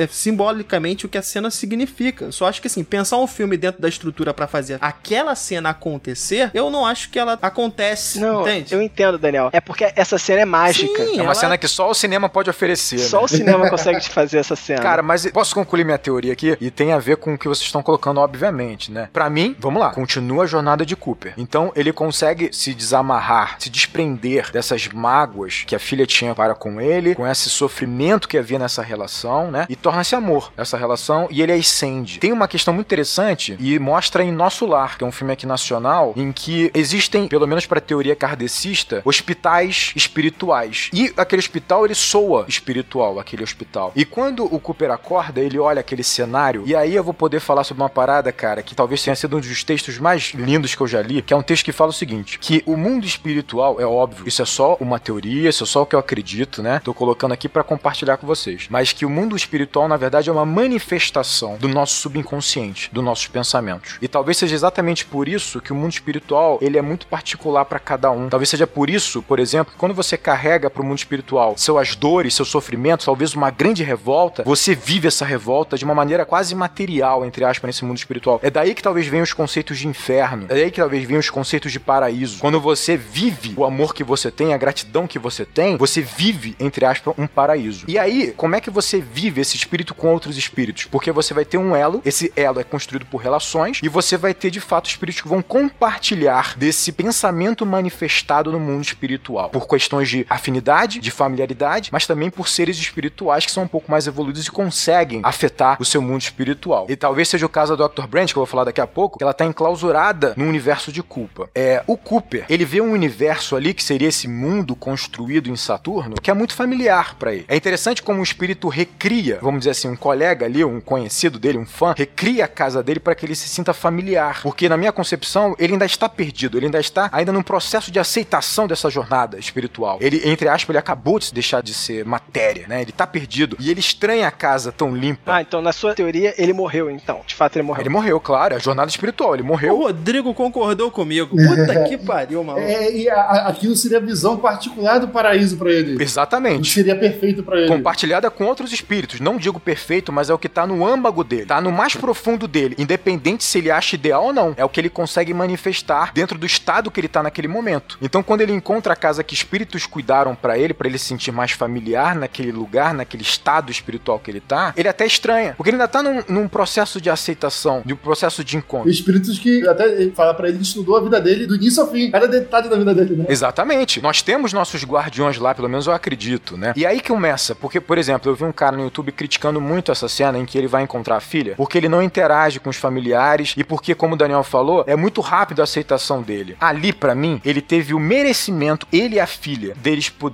se despedir no leito de morte dela. Ela vai começar a jornada dela e ela teve a permissão de receber o espírito do pai para que eles pudessem ter uma última conversa. Ali não é mais uma questão de resolver mágoas ou traumas, ali é uma questão de despedida. Eles tiveram finalmente a despedida que eles nunca puderam ter. E o que eu acho belíssimo nesse momento é que, óbvio, ele não vai enxergar as pessoas que estão ali. Tem uma coisa muito interessante que quando ele entra na sala, os familiares olham para ele. É, tem uma cena, tem uma, uma câmera subjetiva nele olhando pra dentro do quarto e as pessoas olham pra ele. Só que olha o que é interessante. Quando a filha dele fala pra ele assim: Ah, não, você pode ir, você pode ir, eu já tô bem, eu tô reconfortada, eu tô acomodada na ideia de começar a minha jornada. Eu tenho meus filhos aqui, eu tenho meus netos aqui. Ele não olha pros filhos dela, ele não olha pros netos como ele, se ele não interagisse com eles. E quando ele recua pra sair da sala, você percebe que no lugar onde ele está, tem um senhor É. que tá distante da família. Então provavelmente quem entrou na sala foi esse senhor. E por isso que a família olhou para esse senhor e não olhou para o Cooper. O Cooper é um espírito. Quem vê o Cooper ali é a filha dele, que tá num estado de final, um estado de leito de morte que ela tá tão sensível que ela consegue se comunicar com ele, talvez por meio do sonho, imaginação. Olha, Porra. ficou melhor, hein? É, Porra, cara, eu vi essa cena arrepiada num nível, cara, que tipo assim, por isso que ele aceita. E aí vem pra mim o momento que, numa primeira vez que eu vi o Interestelar, me soou estranho, mas quando ele aceita, ela fala assim: olha, vai pra sua última missão. Tem uma pessoa que precisa de você. A gente pode encarar de duas maneiras, na meu ver, que a Dr. Brand, ela talvez esteja de fato ainda viva e perdida naquele planeta, ou de uma maneira um pouco mais elegante pra esse final espiritual, que ela também é um espírito agora. Olha, agora tu me melhorou muito esse final pra mim. Porra, aí eu fiquei feliz. Porque a minha concepção é esse segundo final aí. Por quê? Eu até comentei com o Fábio. Quando você mostra a Dr. Brand, ela está ainda fisicamente, pelo menos é o que parece, na mesma fisionomia que ela teria. Fisionomia, exato, E exato. teoricamente, com o passar dos anos que a gente teve ao longo do filme, né? Ela não teria a mesma forma. Ela tinha que envelhecer. É porque ele tava dentro do buraco negro, né? Mas ela não. Ela não. Pois é, pra ela o tempo deveria ter continuado a passar de maneira linear, né? E pra ele não. Então isso reforça. Agora ficou bom. Agora melhorou. Não, e aí, olha isso, olha isso. Aí ele tem uma última missão, porque agora ele ascendeu, ele vai ajudar espiritualmente. Ele tem uma companheira que tem elos com ele, que ela, na minha concepção, como eu falei, ela é um espírito agora, ela tá envolta de culpa por ter um companheiro ter sacrificado por ela, por ter falhado numa missão e por não ter encontrado o companheiro dela. Ela tá envolta de culpa, de mágoa, de revolta, e ela não sai daquele universo que ela criou espiritual pra ela. Caraca, e aí a montagem tem eles tocando uma mão um do outro. Exatamente. Caraca, é sinistro. E sabe o que é interessante? Por que, que ele vai pegar uma nave e vai pra outra galáxia como se fosse outro bairro? Porque no mundo espiritual é assim que ele vai encontrar ela. É assim que pra ele ele vai alcançar ela. Porque na cabeça dele ela está numa outra galáxia. E a maneira como ele vai alcançar ela é pegando uma nave e indo pra lá. Só que isso é o mundo espiritual. É como o tempo em quinta dimensão, em, em outra dimensão. O espaço não significa nada. E ele vai até lá pra resgatá-la, Pra ele ter o final de fato, a última missão dele, né? Que é tipo assim, tirar ela daquela clausura, talvez do tesseract dela de sofrimento. Isso explica por que, que eles tocam a mão um do outro, né? Porque, tipo, eles estão conectados. Eles estão conectados, exatamente, eles estão conectados. Gostei, Rodrigo. Cara, Porra. esse filme, meu Deus. Melhorou pra mim, melhorou pra mim. Vou até revisitar lá o IMDB lá pra mudar a minha nota agora. Porra, agradeço o tempo aqui, falei pra caramba, desculpa, mas é que eu precisava. Esse filme é lindo, cara. E vem do Nolan, que é um cara que a gente acha que é frio. robozão, né? É um robozão, cara, é lindo. Assim, olha, é muito importante aqui o seguinte: teorias, cada um vai ter a sua. É isso, o filme, ele se constrói com o seu espectador. Ah, com então, certeza. cada um vai ler de uma forma. E o mais interessante, a gente às vezes vai chegar numa mesma verdade de vários caminhos diferentes. Eu posso ter essa filosofia espiritual e vou chegar num ponto, vocês vão ter outros e vão chegar talvez no mesmo ponto. E eu acho que a beleza é essa. Tipo assim, a beleza de filmes como esse, de teorias e pensamentos sobre esse, é isso, cara. É isso. Muito bom.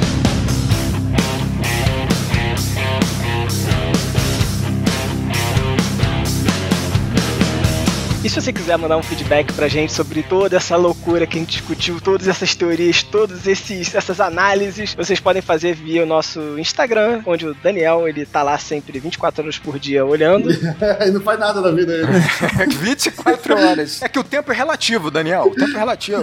Não, olha só, gente, olha, vocês querem conversar com a gente, isso aqui é um grupo de amigos e vocês são nossos amigos, fazem parte dessa conversa. Mandem mensagens nas nossas redes sociais, sim. Enquadrando no Instagram, no YouTube também, no Enquadrando. Pode ser pelo Acabou de Acabar também, e-mail do Acabou de Acabar. Vamos conversar. No Twitter, tô sempre lá no Twitter. Olha, olha a gente lá no Twitter. Twitter, pô, o Ga- o Gabriel usa muito Twitter. Vai no Twitter do Gabriel, fala bastante lá. Vamos conversar. Muito bom. Só pra identificar os locais, né? O Instagram, enquadrando underline oficial. O Twitter é enquadrando underline. O e-mail é contato arroba acabou de acabar.com.br. E vocês podem procurar a gente nas nossas próprias mídias sociais aí. E sim, o YouTube, onde a gente tá postando cortes do podcast, né? Então vão ter outros materiais lá. Em breve, quem dera, né? Vamos ver, né? Se a gente faz lives lá. Em breve, quem dera. eu- Em breve, quem dera foi. Passou confiança real, né? É, a rolar mesmo, hein? Ó, os cortes no YouTube, já me falaram isso de novo, que acham muito interessante, porque primeiro é mais rápido, né? Os cortes desse podcast a gente coloca lá no YouTube com imagens, então você vai ver tudo que a gente tá debatendo, vai estar tudo ilustrado com cenas do filme. Dizem que é muito legal, cara, ver essa discussão com as imagens. Você vai poder ver aí o buraco negro, o, a tarântula, a gargantula, não sei. Não, e pessoal, divulguem a palavra. Se você gostou desse podcast, se ele fez sentido pra você, é, se ele tocou em você em algum, em algum ponto, em algum momento, divulgue. É, Pra gente é muito importante, beleza? Nosso podcast tá crescendo. Ele chegou em nono né, nessa semana aí, né, na, na categoria ali do Spotify. Então a gente tá muito feliz com isso e a gente quer ver ele crescendo cada vez mais, tá bom? Então divulguem a palavra. É isso, Por favor, é isso. gentileza. Por favor, a gente precisa realmente dessa divulgação para que a gente possa crescer, conversar com mais pessoas, para essa comunidade crescer. Podcast é boca a boca. É boca a boca, beleza? Então é isso. Boca a boca, exatamente. Então esse é um grande abraço. E bons filmes!